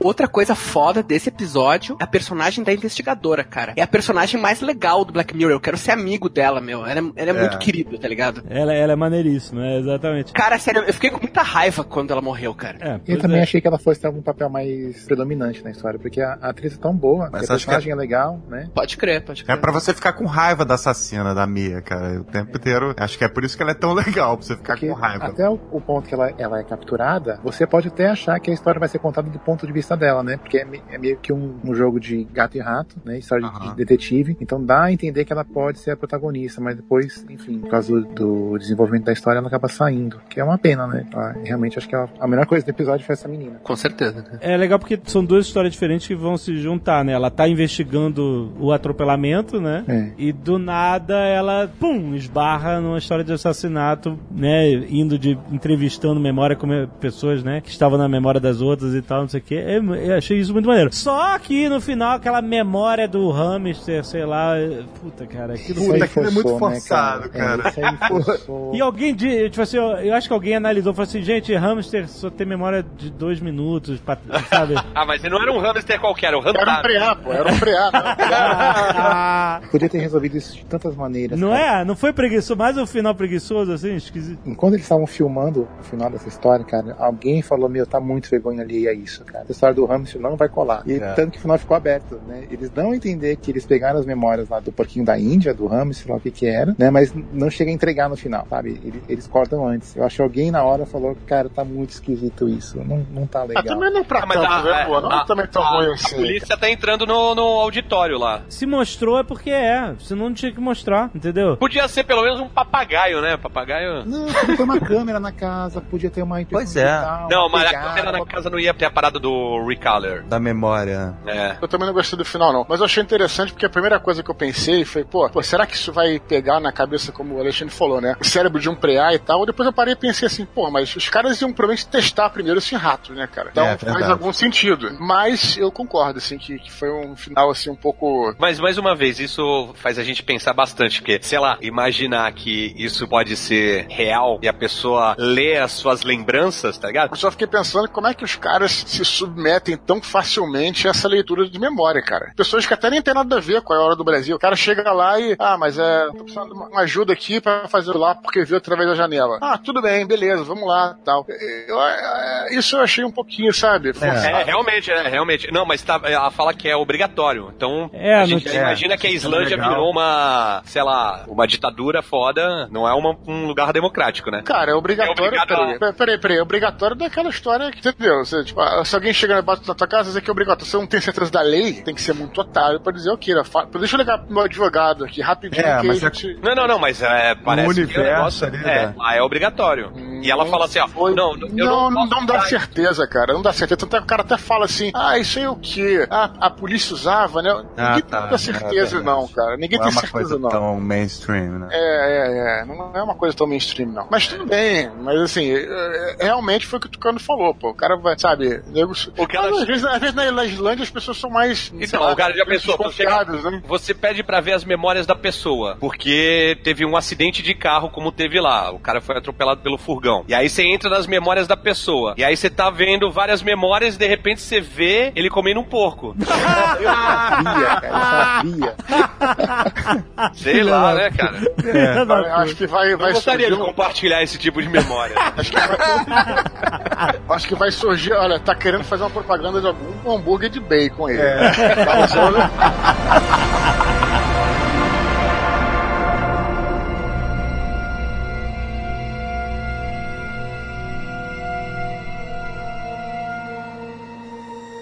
Hang the DJ. Eu achei excelente. Eu achei Claro, pô. bom Mas eu, eu- não- são os nossos episódios amorosos, Alexandre. Esse é o San Junípero dessa temporada. O Hang the DJ é maneiro porque ele, ele tem bem, é muito bem feita essa premissa do que o, o Dudu já falou, que lembra muito Twilight Zone, que é você começa a ver uma história, você não faz ideia o que é, o que você tá vendo, você começa a ver alguma coisa estranha, você começa a estabelecer o mundo, e aí depois você estabelece aquele mundo, você estabelece um problema naquele mundo, e depois você tenta resolver aquele problema, né? E é muito maneiro você ir, a cada episódio do Black Mirror, você começar sem fazer ideia do que você vai O ver. que que é? Qual é a premissa? E esse é muito maneiro, porque ele, ele te coloca numa situação completamente familiar de um encontro, né? E logo depois você já vê que tem alguma coisa bizarra que é essa, aquele aplicativo que mandava na vida amorosa das pessoas. Não é tão bizarro, não. Aquilo ali é bem, bem Tinder, né, cara? Não é tão bizarro, não, cara. Então, não, mas, a, mas o negócio tipo assim, você vai ficar com esse, 8 horas com esse cara. Uhum. É, ou então vocês vão ficar dois anos juntos. E aí as pessoas obedecerem. Ou senão você vai, vai. Caralho, o cara ficou o quê? É, dois anos com aquela mina? Que reclamava do Segundo, né? Foram... Ficou um ano, eu acho. Nossa, brother. Imagina isso. Caralho, brother, isso é terror, isso é Não, pra, pesadelo. pra mulher também, que a mulher tava odiando estar com o cara, né? É, então, mas, mas a ideia é maneira, a subversão da ideia é assim: tem muitos casais que estão odiando estar juntos e estão juntos. Aham. As pessoas passam a vida assim, né? Passam uma, uma vida inteira assim. O argumento disso, de por que, que isso é controlado pelo aplicativo, de que assim, olha, gente, é uma merda, mas essa é a única forma que o aplicativo tem como aprender lá o machine learning sobre você e os seus pares, suas preferências, e nós temos uma taxa de sucesso 99%. Eu não lembro se eles falam a taxa de sucesso, mas, mas era uma coisa altíssima. Fala, fala, Fala, 99,7, eu acho. É, tipo assim, aguenta, porque isso significa que você vai encontrar o amor da sua vida, entendeu? A gente te garante. E aquele casamento que aparece, que eles vão, parece uma, uma reunião da Omni Internacional, né, velho? Exatamente, cara. Caraca, velho, uma pirâmide da porra. Tem uma discussão aí um pouquinho que vocês passaram, acho que um pouco batido, que é o seguinte: se também a paranoia de assédio, tudo isso, você deixar teu relacionamento 100% controlado. Você vai ter 100% de segurança que aquilo é alguma coisa consentida. Tanto é que eles falam lá, a gente tem que apertar aqui na mesma hora pra dizer que um tá consentido com o outro. É. Eu acho que isso também é uma discussão interessante desse episódio também. É, legal. A gente entrar Uma coisa- entendeu? Eu acho que uma coisa legal que esse episódio traz, principalmente nessa relação que o cara teve de nove meses, um ano, com a menina que ele odiava, é que a ideia é que você passa por vários relacionamentos na sua vida, né? Alguns são legais, outros nem tanto, mas cada um vai te tornando uma pessoa melhor, sabe? Cada um vai te ensinando outras coisas, e muitas vezes faz com que você até volte com outras pessoas que você conheceu antes. É, o que eles falam mesmo lá, com né? ele. Então, por isso que ele passou esse tempo todo nesse relacionamento ruim aí dele. Eu acho isso bem legal e o, o que, eu acho que eu achei legal desse episódio foi essa Black Mirrorização, um modelo específico de vida de, de vida amorosa, que é tu ter vários relacionamentos, várias pessoas até tu achar a ideal. É, E sim. nunca é permitido que tu não ache uma pessoa, ou que tu ache uma pessoa já na primeira, ou já na segunda. Então, eu achei, é bem aquele negócio de o Black Mirror jogar um holofote numa coisa que a sociedade faz sem perceber, né? Tipo, ah, tu tem que ter, tipo, um bilhão de relacionamentos, senão tu é anormal. E tem uma Sabe? Ou tu pessoa tem que é ter uma pra pessoa. É, exatamente, cara. O que não é necessariamente verdade. Pode ter 20 pessoas ou nenhuma. É, exatamente. Não, não, Não, não pelo menos uma, não, por favor. pelo menos uma. Não, pelo menos uma. Não, você pode ter uma pessoa que foi, por exemplo, eu fui casado, foi maravilhoso e um dia acabou. Não quer dizer que tenha sido ruim. No momento momento nenhum. A- As Claro. coisas têm seu arco, né? E É, tem- não quer dizer que não deu certo. Deu certo. Exatamente, Deu certo pra caralho. Deu tão certo que acabou e, pô, na boa, as pessoas Sim, continuam. é isso. É, exatamente. É, eu acho e- isso e- muito legal desse episódio, cara, realmente, cara. É, e outra coisa que eu acho que também é bem Black Mirror, né? É a fé na ciência, né? Porque você no passado tinha fé Aham. no amor, no amor, talvez, né? A gente pô, acredita que eu vou ficar com essa pessoa, que vai dar tudo certo, e sem ter nenhum tipo de variável, matemática tal, etc. E as pessoas, com o tempo, nesse episódio, nesse universo, perderam a fé né, na humanidade, né? Que o É. amor à humanidade, a fé na humanidade. Passaram a ter a fé na ciência mesmo. Um ponto forte é a descrença no sistema, nessa tecnologia. Mas que sabe o que eu acho mais incrível? eles se rebelarem. Sim. Não, isso é depois. Isso, é- bah, então, É, mas isso é exato, exato. Eu tô falando, é, é um ponto de virada. É que primeiro você estabelece a fé completa na coisa, E depois começa a questionar. depois começa a questionar, exatamente. Porque o sentimento fala mais alto. Isso. Eles não questionam, não é por causa dos resultados, é porque eles querem estar juntos e. É. É, e, é- é- e- e a velha discussão de que a humanidade, no final das contas, e aí também a discussão do San Junípero, que eu acho foda pra caralho, que o nego, ah, pô, gostou porque ficou feliz. Não é isso, cara. Porque a discussão é essa. A humanidade contra a máquina, né? Contra a ciência, contra os números, contra tudo isso, né? O amor vence todas essas barreiras. Agora você gostou, Alexandre. Ah, Mas é, verdade, cara. É verdade, é verdade. Peraí, aí, aí o que que faz esse episódio ser genial? Até aí o episódio tava muito maneiro. Tava ótimo, né, cara? Falando de fé, de amor. Exato, de rebelião, de você, caralho, esse sistema, fuck the system, entendeu? O que interessa é o que a gente tá sentindo aqui, vamos viver a nossa vida, vamos, vamos desplugar desse universo. Todo mundo virou um zumbi, todo mundo obedecendo o sistema cegamente, vamos nos rebelar pelo nosso amor. Deixa eu só falar uma Ah, pra parada. você ficar anos lá com uma pessoa escrota, não dá, né? É. De- Deixa eu só falar uma parada agora, eu quero mas. ver como você vai Não é, outro não se frase. preocupe que eu não vou botar o porco no meio dessa vez. tá. É só que se eu tivesse, sei lá, acho que não tem amor no mundo que me fizesse subir aquela escada, brother. Pra me rebelar. A escada é muito alta, cara. Nem fudendo que eu subi aquela escada. É, então, é justamente essa parte genial da, da história, né? porque você primeiro você estabelece que as pessoas estão vivendo cegamente obedecendo um sistema. Todo mundo que tá assistindo consegue se relacionar com essa rebelião, entendeu? Tipo assim, caralho, esse mundo é um mundo patético. E quando você vê que eles são uma simulação de um relacionamento, quando você vê aquela loucura lá da o, o limite da, do Matrix, da escada e tal, não sei o quê, tudo faz muito mais sentido, cara. É muito É muito foda. bom, muito é bom. muito foda. Tipo assim, você já tava aceitando aquela extrapolação. E já tava ótimo, né? cara? Já O episódio tava ótimo. Podia acabar ali.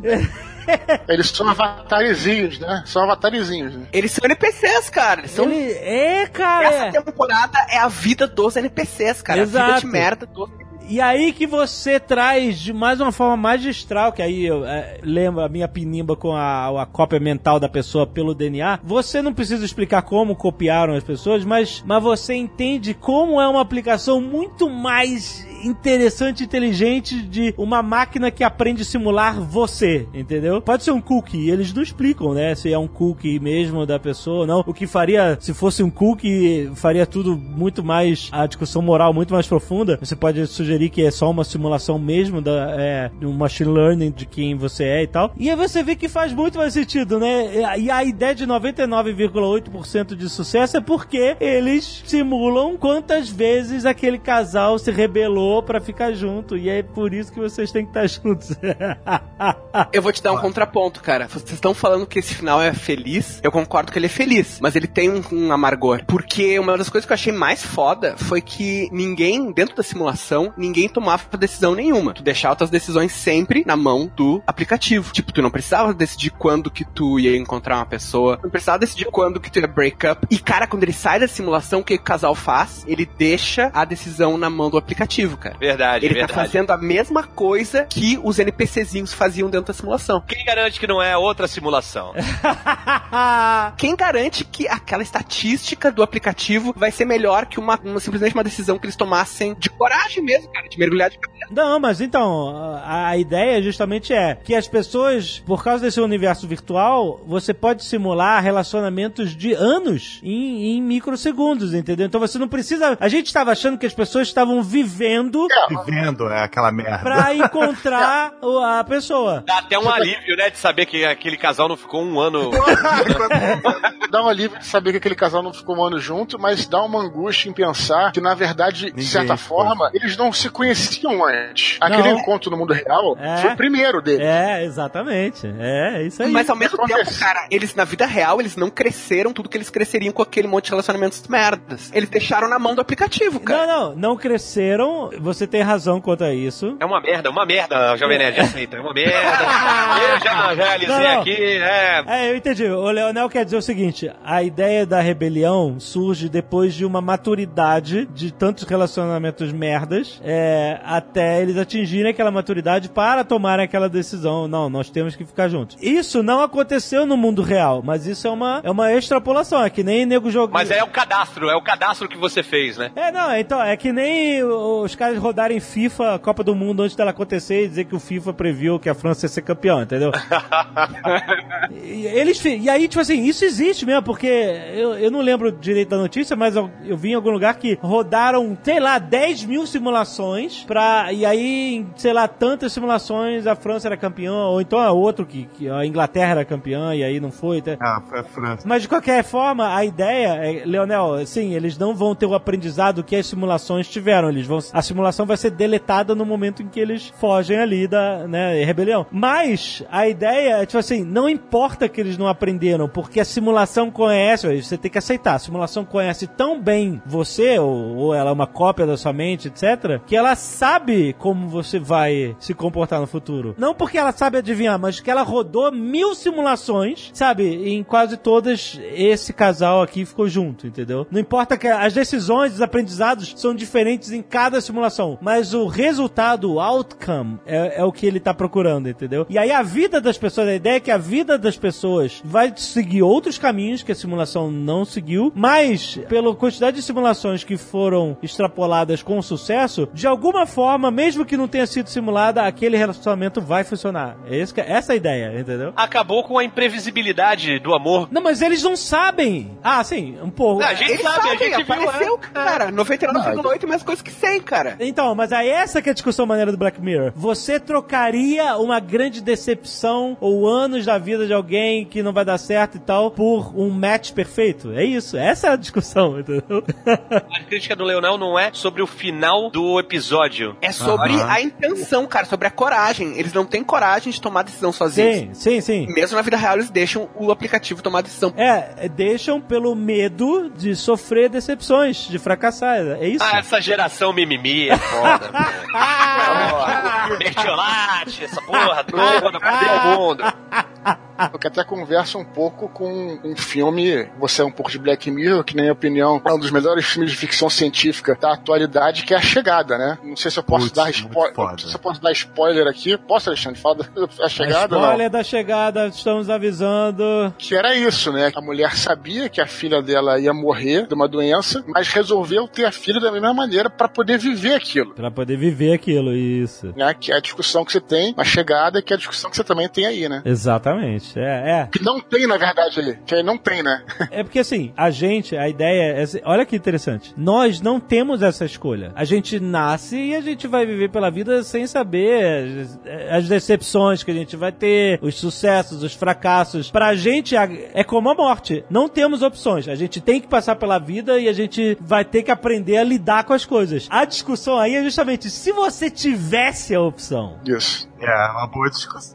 Não tenha dúvida, as pessoas iam escolher, sim, não ter a decepção. Pode ter certeza. E- Esse episódio é genial, cara. É muito bom, cara. Também É muito bom. Porque, cara, a gente já faz escolhas parecidas em menores escalas. Qualquer coisa, sabe? É, Você podia dizer assim, ah, eu preferia no mundo quando eu abri o guia quatro rodas pra viajar e a gente se perdia, a gente tinha uma aventura e a gente chegava no lugar e tinha história pra contar e o caralho. E hoje em dia a gente simplesmente escolhe botar no GPS não passar por nenhum perrengue. Ah, cara, eu nunca vi ninguém falando. Dia 4 rodas, eu nunca vi ninguém falando que entendi, não. É o péssimo exemplo. Eu entendi, mas o exemplo é ruim. Não vai. Mas, ah, procure outro exemplo de pequenas escolhas que a gente é, tem hoje em dia por ter tecnologia e a gente abdica de eh, certas incertezas. O próprio Tinder. É, pode ser. O cara fica falando, não, na minha época a gente tinha que se seduzir, a gente tinha que desenrolar. Hoje em dia é só um aplicativo, tu dá match e pronto. É, deu é, Aí o cara se vê solteiro, o que, que ele faz? Baixa o Tinder. É. que sedução, caralho. Eu quero é as novinhas, foda-se. É, o cara quer a tecnologia do lado dele, né? De preferência. E ainda, e ainda, e ainda quando questionado, o cara ainda manda aquela. A gente tem que usar tudo que tá ao nosso alcance. Né?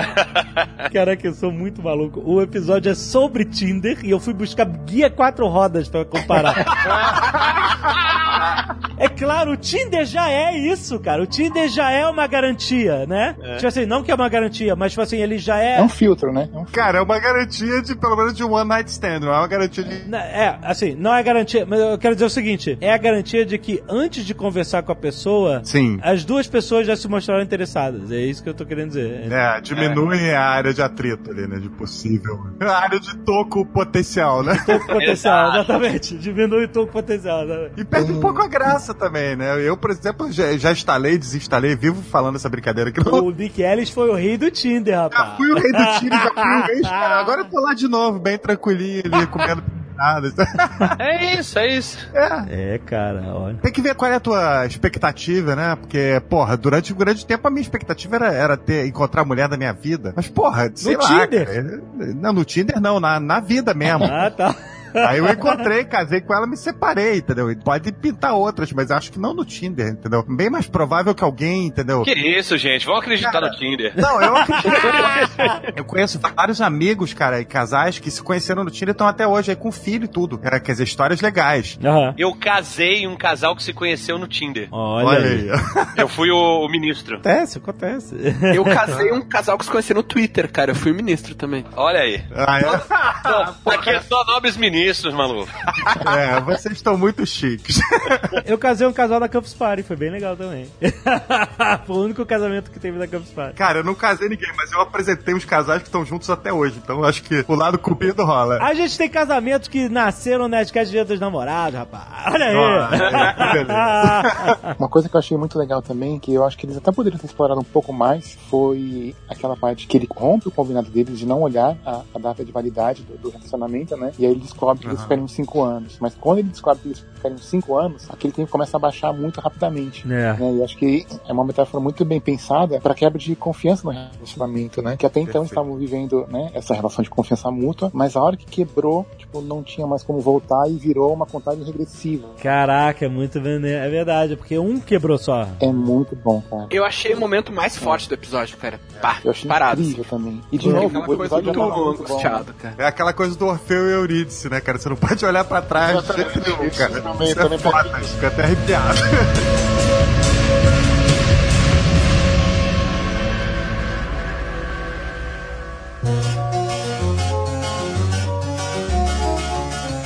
Metalhead é o episódio que todo mundo odeia dessa temporada, não é? Não, não é odiar, né? Que é o único que não tem uma discussão mais aprofundada, né? Ah, tem, tem. tem. Ele é muito óbvio, né? Eu acho que é muito, muito raso, sei lá. Falando. Não acho nem um pouco raso, não, cara. Acho um episódio bastante filosófico, cara. Ele é meio Então. sem pé nem cabeça, né? É.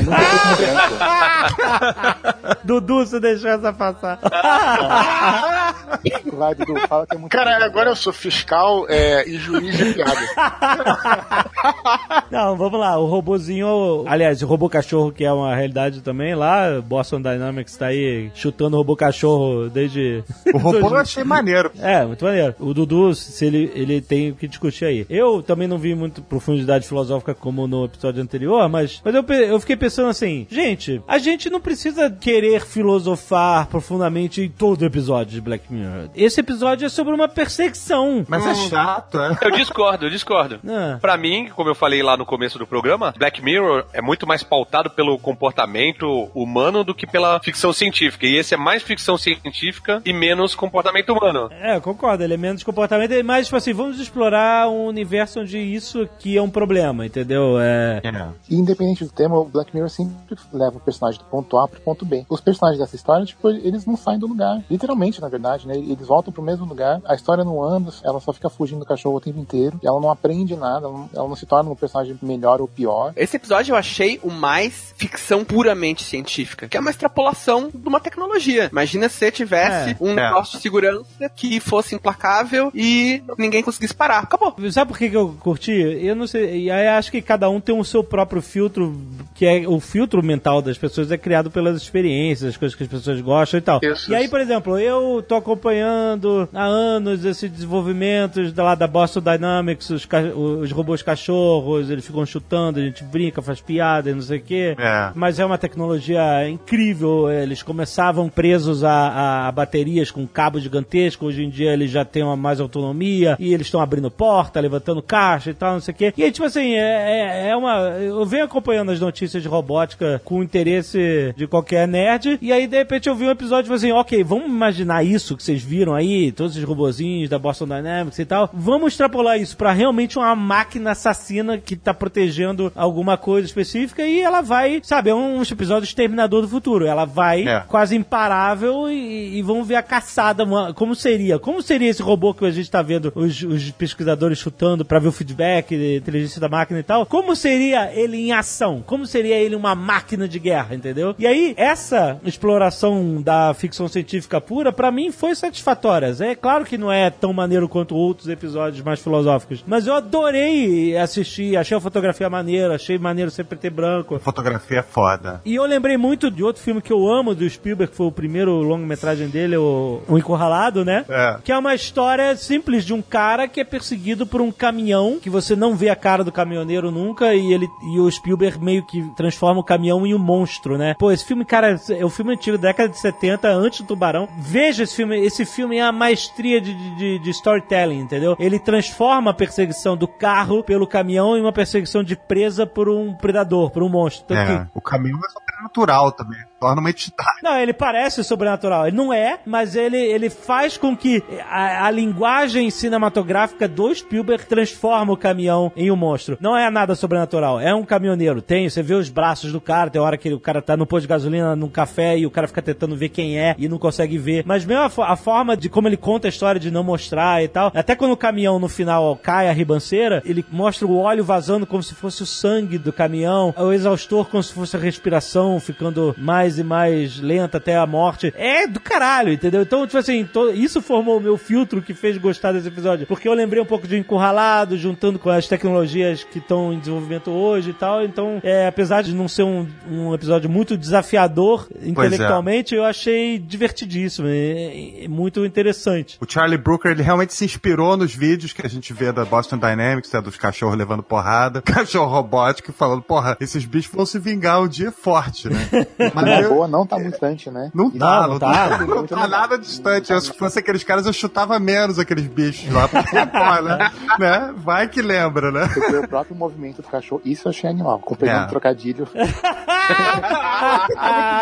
Mas o movimento, o movimento do cachorro, ele é tão perfeito justamente porque ele é igual ao da Boston Dynamics. né? Exato, É, é. Exato. muito igual, cara. É muito assustador. É, Então- meio inseto, né? Um cachorro meio inseto, né? Um negócio bicho estranho e tal, né? Mas se você vê os vídeos da Boston Dynamics, cara, é aquilo ali. É aquilo ali, exatamente. O bicho é Ele só igual. tem menos autonomia. O balanço dele, né? Tudo. né? Eu acho o seguinte, é um episódio muito injustiçado. É claro que as pessoas podem, ter todo o direito de gostar ou não gostar, isso não tem nenhuma discussão, com certeza. Mas é injustiçado porque eu acho assim, que as pessoas elas vivem falando, né, mas, pô, quando a, a parada acaba com uma fecha discussão ali, não é Black Mirror. Não é Black Mirror porque o bacana do Black Mirror é ficar a discussão aberta, porque a gente possa pensar e tal. Porra, o episódio não fecha a discussão e a galera reclama. Então acho que primeiro é injustiçado por causa causa disso, né, cara? Eu acho que isso é uma coisa. O que eu interpretei, claro, isso é só a minha interpretação, cara. Mas o que eu interpretei do Metalhead é que aquilo ali é Black Mirror no seu estado mais bruto. Porque a gente tá falando aqui, falamos do Hang Up de DJ, né? Que é um episódio que fala da humanidade contra a máquina. A máquina tentando te oprimir e você tentando desesperadamente te procurar a sua humanidade. Aham. E isso é o que me parece que o episódio conta. Porque você, quando começa o episódio, você chega lá, parece um pouco um filme de zumbi, né? Uma coisa assim, né? Um mundo meio devastado. É. Eles param em frente a uma- um armazém, como vocês estão lembrando. Isso. Temos que pegar alguma coisa no armazém. Logo, o que que você pensa? É comida, armas, alguma coisa assim e tal. Remédio, né, cara? Remédio e tal. E o que que os caras estão procurando no armazém? É o ursinho lá. Estão procurando um ursinho pelúcia, né? O, tenho certeza que você, Alexandre, quando tá indo no shopping do Batel, sei lá onde é que ele anda caminhando por aí,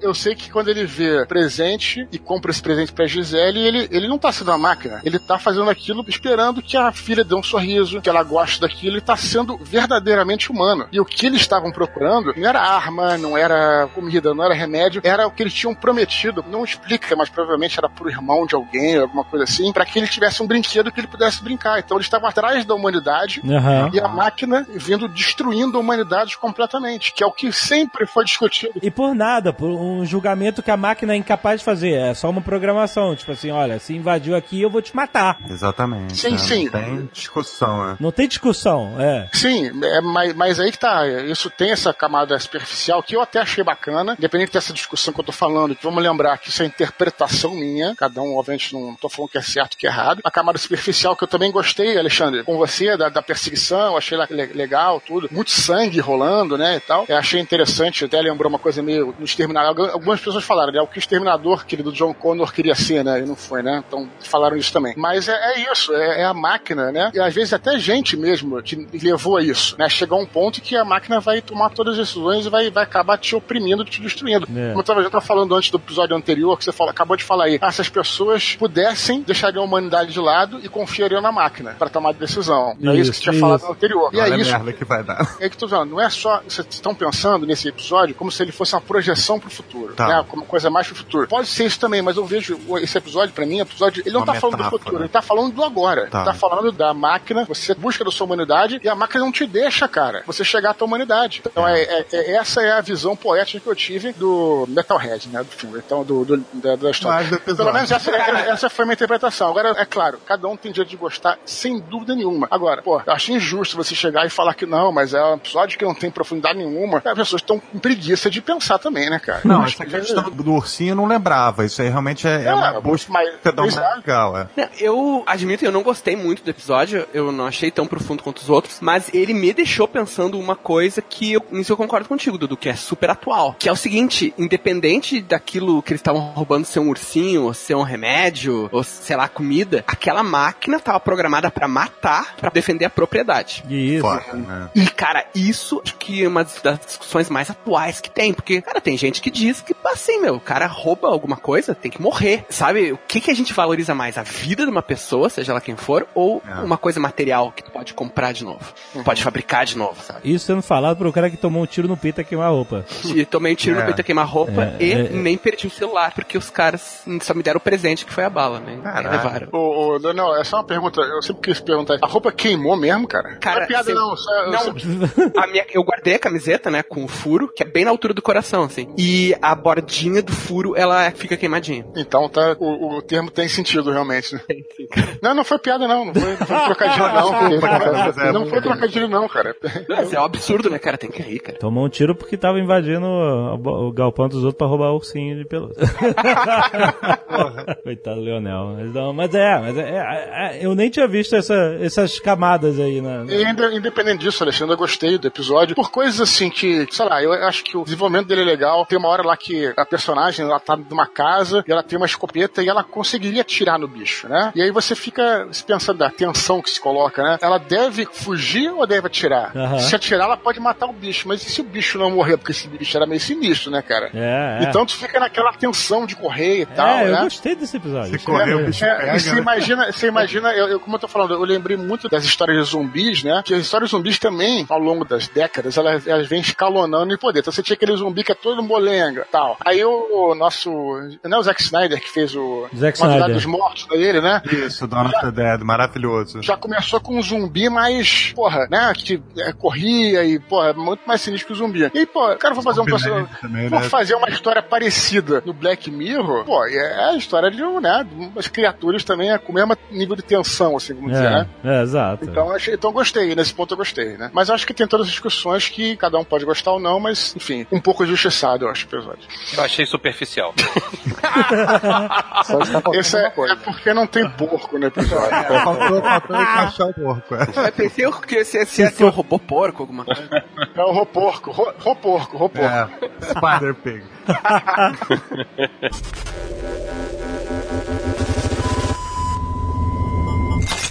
Black Museum, eu acho que todo mundo acha o melhor episódio, né, da, da temporada. Eu, como sou um cara romântico, fico no Hang DJ, mas, mas é bom episódio. Eu, como sou um cara sci-fi, eu fico com o USS Callister, mas foi foda o Black Ma- Music. então, o Black Museum, ele, ele usou a mesma estrutura do White Christmas, né? Aham. Começa numa história e aí ele vai te contar outras histórias pra finalizar, né, o arco, né, Pra finalizar. Você, você tem que entender qual é a tecnologia que vai criar uma situação louca, é, né, pro episódio, né? Então, ele, ele faz isso contando outras histórias. Exatamente a mesma estrutura do White Christmas que eu, eu acho que é o meu episódio preferido de Black Mirror ever, né? E eu, Ever. o Black Museum ficou um pouco atrás na minha preferência, mas eu, eu- eu realmente eu acho muito maneiro, porque eu, eu acho legal você contar uma historinha dentro de uma historinha, entendeu? Eu acho maneiro esse formato, entendeu? Da, e aí, vem, vamos, vamos reca- só recapitulando rapidamente, né? A, a garota chega e tem aquela todas aquelas referências né, no museu. A garota não, a Shuri, né? Hein? A Shuri do Black Panther, né, cara? Ela é muito foda, essa menina. Cara, aquela atriz é muito foda. Muito cara. foda. Pelo amor de Deus. Apaixonado.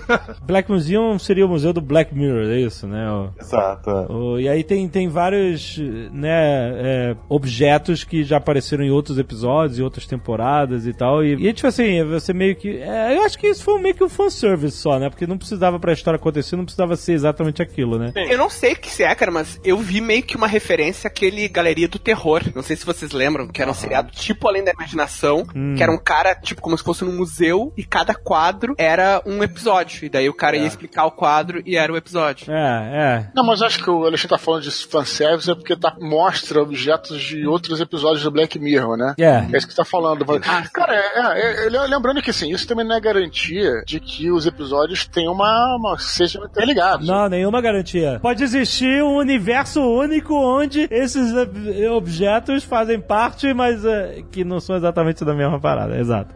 Serviu no caso aí, que você falou que não- nem precisava, mas serviu pra levantar essa discussão. Acho que tem muita gente que ficou pensando, né? Uhum. Fazendo linhas do quando é. É. que cada uma coisa que. Claro, não é obrigatório, mas é bacana, né? Pra pessoa É. pensar. Eu acho que também serve pra que um dos objetos que tá na história, que vai ser o ursinho lá, que vai ser que não é o ursinho do Metalhead, mas enfim, tem um outro ursinho, o macaquinho, né? Era o macaquinho. Macaquinho, macaquinho. É, o macaquinho é pra que ele esteja lá também, né? E ele faz, uma, faz parte da história dentro desse episódio. Bom, e aí, quer dizer, ele, aí o, o dono do museu começa a contar história, né, do médico, que eu achei muito maneiro. Mais uma, eu adoro quando eles. É história de bad vibes, de. né? De, de Black Mirror bad vibes clássico essa, né? O cara que ele começa a contar a tecnologia de um médico, né? Que eles botam uma, uma rede neural nas pessoas e, e ele tem um implante no cérebro que ele consegue sentir o que a pessoa tá sentindo. E acho muito maneiro isso, que mais uma vez eles vão vamos te dar aqui uma tecnologia nova, surpreendente, muito útil pra humanidade. Olha só como seria fantástico isso. E aí o cara, você não precisa perguntar. é, assim, eu queria ouvir até a opinião de um médico que, né, tipo assim, o que, que você acha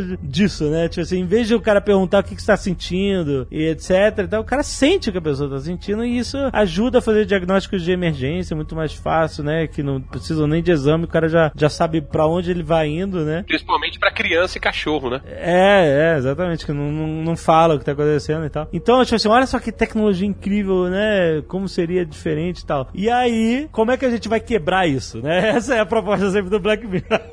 que aí o cara começa a ter. a gostar, né? Do que. Ele começa. Ah, ele tem um piripaque quando ele tá Ah, a pessoa morre. tentando fazer um diagnóstico e a pessoa morre. É, E aí ele fala que tem uma explosão de sinapses. Verdade. De repente vira um, um nada, né? Elas somem. É, e aí ele fica viciado naquilo, em, em sentir a a dor e as mazelas das pessoas e tal, e ele faz dele mesmo, né? Primeiro com a mulher transando, depois ele começa a se machucar, e aí, e aí até o ponto que ele mata, né? Ele vai, bota num morador de rua o negócio, mata o cara pra sentir aquele prazer e tal, não sei o quê. Cara, o que eu curti esse episódio, meu, é que pra mim ele foi o episódio mais sujo do Black Mirror até agora. O Black Mirror Cara, não, sempre. tua cara, Leonel. Mas, cara, mas eu acho, eu gosto dessa estética, cara, porque o Black Eu Mirror sei, sempre sei. é um negócio desesperador, mas é meio limpo, né? Meio as coisas tudo da Apple, assim. É. E isso, cara, é, é tipo uma vibe cripto do terror, assim, né? Uma vibe meio, sei lá, sexta-feira 13, que é o cara acordando e todo É, pedaço- suando, cara. Hellraiser, né? Hellraiser. né? Aham, pode crer, cara. Muito Hellraiser. Até tem uma hora que ele faz uma cara meio um olhão, né? Um negócio assim meio estranho, né, cara? Meio cenobita. Sim, cara, e ou então com o Reanimator, né? O próprio filme do Reanimator, cara. Uhum. Ele tem uma vibe, assim. Eu achei, tipo, é uma estética que destoou do resto do Black Mirror e eu adorei isso, cara. Mas eu te pergunto, essa história, ele conta essa história que o cara foi preso no estado vegetativo e ficou de pau duro lá, achando, as pessoas acham que o cara tá tendo... um- De- Depois ele fala que inventou a parte dele. tá, tá, eu não lembrava. Hospital Universitário San Juniper. É, exatamente. Aham. Tem um monte de saco de referências. E aí depois ele conta outra história que é a- o, a- o casal, né? Que a, a esposa tá no estado vegetativo também, né? Uhum, isso, é. Ele fala, olha, a gente pode fazer a eutanásia nela e aí transferir a mente dela pra dentro da sua mente. Mas tem aquele papinho de que a gente não usa o cérebro inteiro. É, É, exato. então, tem 60% aí que tá, tá de bobeira. E aí ela vai, e aí ela vai poder viver através de você. E aí é tudo é muito aí, Dudu, romântico aquele negócio. Mais ou menos. É, Muito isso é muito contrário. isso é Na maluquice verdade- demais, cara. Na verdade, na Ideia verdade. de jirico total, né? É, não, jamais, verdade, cara. sabe o que, que me lembrou esse episódio? Esse pedaço do episódio, é episódio, né? incrível que pareça, cara, me lembrou o cemitério. É, o livro, no caso do filme Cemitério Maldito, as pessoas vão. Né? É, Cemitério, cemitério, é. tinha essa parada, porque, assim, não mexe com a natureza, cara. Morte é morte. Pode crer, cara. Pode. Não, é. Estou rindo, mas é sério. Então, tipo assim, certas Pois coisas, é. cara, é Tá melhor, bom. é melhor aceitar a morte e morrer. Porque quando você começa a tentar, pela ciência ou pela qualquer coisa, homem branco e tal, né, que veio, né, no Pet Cemetery e tudo, e reverter essas leis, dá merda. Mas, ô Dudu, a parada é que a mulher não tava morta e ela tava consciente. Porque, Ah, eu sei, eu é, sei, Porque mas- no- na história, no desenrolar da história, inventam um jeito dela responder, mesmo estando em estado vegetativo. Então ela manda o sim ou não. E isso torna ela diferente de qualquer outro coma, porque ela tá consciente e ela não morreu, ela só não consegue se mexer. Não, eu Tá sei que não morreu, cara. Eu entendi o teu. Mas é, é retorcer as leis da vida, qualquer coisa É, mas assim. é, na verdade é o que a gente faz, não é? A medicina é justamente isso, a gente impedir ao máximo possível uma parada que é inevitável. Uhum. É. É, postergar. Postergar o máximo possível a morte, né? Exatamente. E aí, quer dizer, ela acaba se tornando um estorvo dentro da mente do cara, porque o cara começa a ter, né, a viver, a move, sabe, move on, né? E ter outro relacionamento, e aí a mulher tá lá dentro da cabeça do cara. pô. Ele apaga ela por um tempo, né, cara? O que é meio cruel, é foda, né? Ele, ele dá pause nela, é. E aí, bom, no final eles acabam colocando a garota no. A, eles acabam colocando a consciência dela no macaquinho, né? Cara, isso é a coisa mais desesperadora, meu, que Essa é ela só pode falar, né? Cara, Monkey loves you e Monkey needs a hug. Cara, é as duas emoções É que ela pode expressar, cara. Desesperador, exato. É foda, né, cara? Mais escroto que alguém faz com outra pessoa né, no Black Mirror Aham. inteiro, cara. Cara, aqui, isso aí é mais escroto que o cara lá do, do McAllister, como é que é, do SS Callister, cara. É. Tipo, tu me prender a pessoa num macaquinho de pelúcia que só pode dizer Monkey loves you, Monkey needs a hug. É É, pior que tirar o cu, cara, desculpa. É pior. Podíamos botar ela dentro desse universo do. Como é que é o nome? Do. Do jogo. Infinity. Infinity. É, né? É, é. Ah, Isso. Teoricamente, você, você viu pirulito no, no museu, né? Então. Aham. é. é, o pirulito tá lá, o tablet do Arcangel tá lá. O jogo existe e o cara não botou a mulher no jogo, botou no macaquinho só de sacanagem. o fato é que. Aí depois a gente vai pra história, que é a história que culmina o episódio, que é do cara que foi é, eletrocutado e acabou virando a mente dele, foi copiada, né, na- no, no corredor da morte lá, na- antes de ser executado. O cara fez uma cópia da mente, sem precisar de DNA, eles fizeram lá, ó, aprende, faz aí. Fizeram na, na tirou da cabeça dele mesmo a cópia. E aí o cara virou em mais um desses museus ultra fascistas, né? Que nem o White Bear, lembra? Aquele, né? O parque de diversão do fascismo lá e tal. E aí ele vira uma atração das pessoas ficarem. Ele, ele- o cara faz uma holografia do cara, né? Que foi um assassino conhecido, né? E todo mundo vai lá puxar o. Né, que tipo de prazer as pessoas têm, né? De matar o cara, né? Só que o cara tá morrendo milhões de vezes porque a consciência dele foi copiada ali, né? Tem muito a ver com o primeiro episódio, né? Isso. Sim. Tem muito a ver. Tem a ver com todos esses episódios de cópia de mente, né? E aí no final a garota vai, ela era filha dele, envenena o cara e, e consegue prender a consciência dele num chaveirinho, que é pior ainda, pior do que ser morto um milhão de vezes, é o cara ser eletrocutado eternamente dentro de um chaveiro forever, sem poder morrer. Sim. Não, o cara também era, né? O outro, né? Ele também ficava, é. E aí ela, e aí ela faz a justiça de pegar aquele, aquele cara lá, o dono do museu, e Justiça não, vingança. Alexandre. Vingança. É, tá certo, vingança. Faz a, se vinga. E aí depois você vê que a mãe dela tava dentro da consciência dela também, no mesmo molde do, né, da Que é uma merda do caralho, né? Porque daí ela vai virar a guria do segundo episódio lá. Do Exatamente. Pior, né? Com a mãe grudada na cabeça. Caralho, eu não ia poder nem fazer um sexo com porco, velho. Que merda. Ah!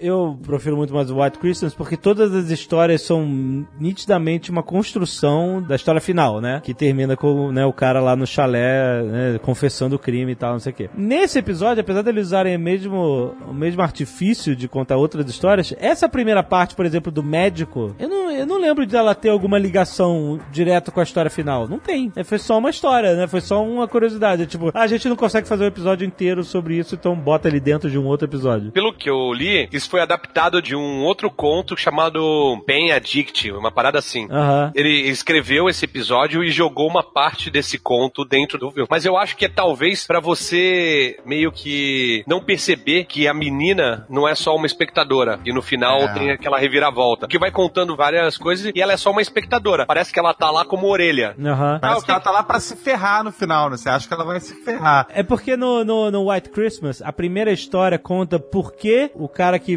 né, o cara do Mad Men lá, o, né, o, por que que aquele cara foi condenado e ele estaria no final sendo obrigado a criar aquele chalé e ficar cinco anos lá na simulação com o, o outro condenado, né?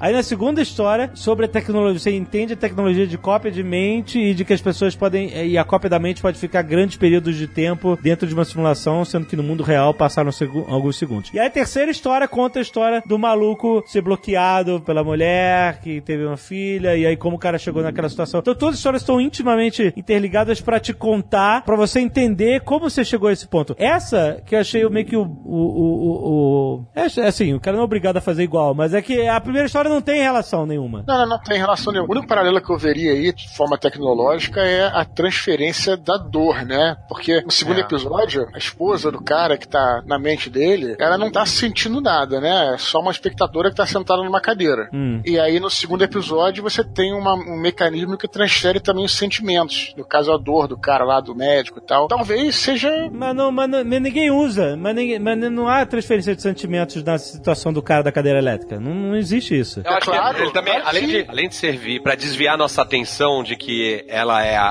a protagonista e não só uma orelha, serve pra construir também background do dono do museu como Ah. um cientista, né, de inventos neurológicos na área de neurotecnologia e tal, não Ah, sei o quê. tá. Porque não foi uma coisa que ele inventou, ele inventando várias coisas ao longo da carreira dele, até da merda. É, e sugere que o cara tem essa fascinação por esse mundo bizarro e esse universo de, ele, sabe, achar o máximo a história do médico que sentia a dor das outras pessoas. É, é- é meio que. Ele só teve ideia merda. só ideia merda. Exato, né? Ele é tipo um vendedor de carro usado da neurociência, né, cara? Daqui vai dar certinho, né? Não te preocupa. Quer dizer, aí no final ela termina com o sofrimento do pai, né? Consegue destruir lá a consciência dele digitalmente e aí a, e esse vinga do cara aprisionando ele no chaveirinho pra sempre lá e queima o museu, aquela merda toda. O que eu achei mais interessante de tudo é, é que desse episódio é que ele foi mais uma brincadeira com essa ideia de copiar uma mente e, e ela se tornar imortal. Você poder copiar dentro do mundo digital e ela se tornar. E o Black Mirror tá brincando com isso em um monte de episódios. No White Christmas, no San Junipero, em um monte de episódios, até no, no primeiro episódio aí dessa temporada lá do USS Callister, né? E isso tá sendo discutido em outras séries, né? O Westworld, né? Galáctica, né, cara? Exato e tal. E, e, tipo assim, essa ideia, isso está sendo discutido no nosso mundo, né? Quando é que a gente vai poder fazer upload da nossa mente para um computador e viver para sempre, né? E o Black Mirror, que eu achei incrível do Black Mirror, que não só com todas essas histórias e fechando com o Black Museum, com essa história principalmente, é que a ideia de viver para sempre não é tão bonita quanto a gente achava. Não. Isso a gente aprendeu no clássico Highlander, né, cara? Sim, né? O Highlander tem aquele negócio de você não poder amar, as pessoas morrem, você fica sozinho e Quem tal. quer viver pra sempre. É, exato. Mas no Highlander é coração partido pra sempre, esse tipo de coisa. O Black Mirror, ele vai ao fundo, ele vai em purgatório eterno e pior, dor eterna. Pois é. É assustador. Esse cara, você, sua consciência eternamente no chaveiro sentindo a dor de uma cadeira elétrica sem fim. É, mas mais assustador ainda do que o cara tava fazendo com o outro, né? De usar a dor do cara pra ganhar dinheiro, né? E tipo assim, olha que exercício intelectual interessante que Black Mirror nos dá, né? Nossa mortalidade, a gente é tão. A gente tem medo. A gente não quer. Ninguém quer morrer. Ninguém quer morrer. A gente quer viver o máximo possível, tá? E a gente acabou de falar, a medicina tá aí pra fazer isso. Fala, gente, viver o máximo possível com saúde, né? Porque viver muito doente é, é foda também. Mas, assim, o que eu quero dizer? A gente quer viver mais, a gente quer prolongar nossa vida, a humanidade como um conceito em geral, né? E a gente tá conseguindo isso, né? A medicina no último século avançou imensamente nessa direção, a gente tá vivendo mais e tal, não sei o quê. Mas who wants to live forever, cara? Pois é. Então, é por isso que eu lembrei muito da história, de alguma forma, eu lembrei da história do, do cemitério, cara. Que é Não, você mas eu acho, eu acho que é uma, cara, excelente comparação, porque é a mesma coisa. O cara queria tanto no cemitério maldito, né? Queria tanto ter o filho de volta, que ele aceita qualquer coisa que se pareça com o filho. Condenando a família inteira, né? Não é uma condição assustadora de que a gente sabe que a gente tem que morrer pra que a gente escape desses purgatórios imaginários que a gente É tipo aquela coisa, se, se não morresse também, não ia ter a menor graça. Tem uma história do Sandman que o- um cara decide que não vai morrer mais. Então todo ano ele encontra com o Sandman lá, eles começam a beber. E aí o cara passa por várias fases. Vira um cara, um magnata, vira tipo um cara poderosíssimo, vira um cara malvado, vira um cara bom. E no final o cara já só quer morrer. O cara não quer mais aquela porra. Não tem mais graça. Mas- E não é assustador que, Assustador.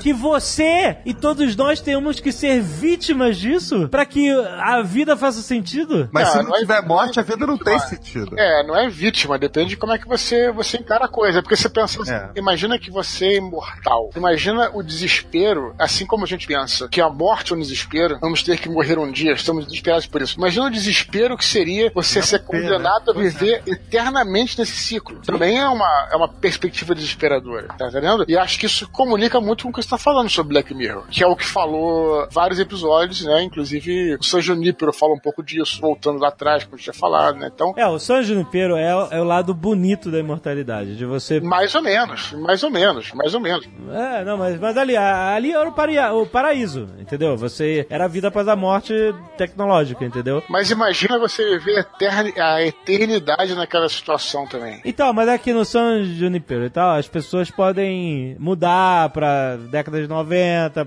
as pessoas podem viver um, um Westworld eterno, ficar mudando de lugar e tal, e viver mil aventuras, né, pro resto da vida. Agora, esse é o lado feio, você tá preso numa cadeira elétrica, sendo eletrocutado pra sempre, Porra, É, é bem pior.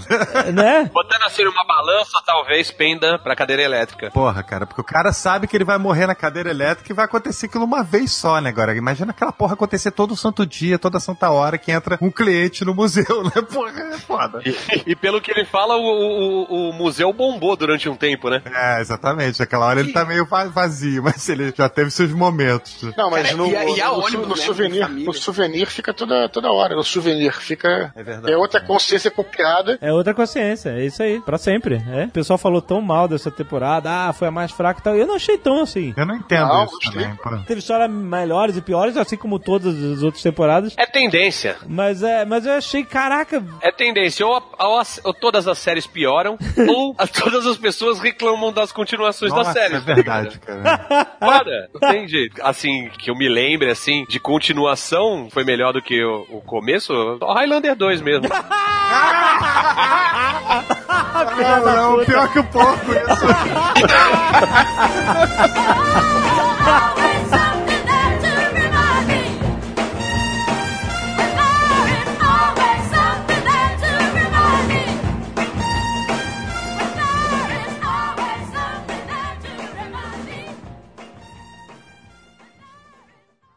Este Nerdcast foi editado por Radiofobia, podcast e multimídia.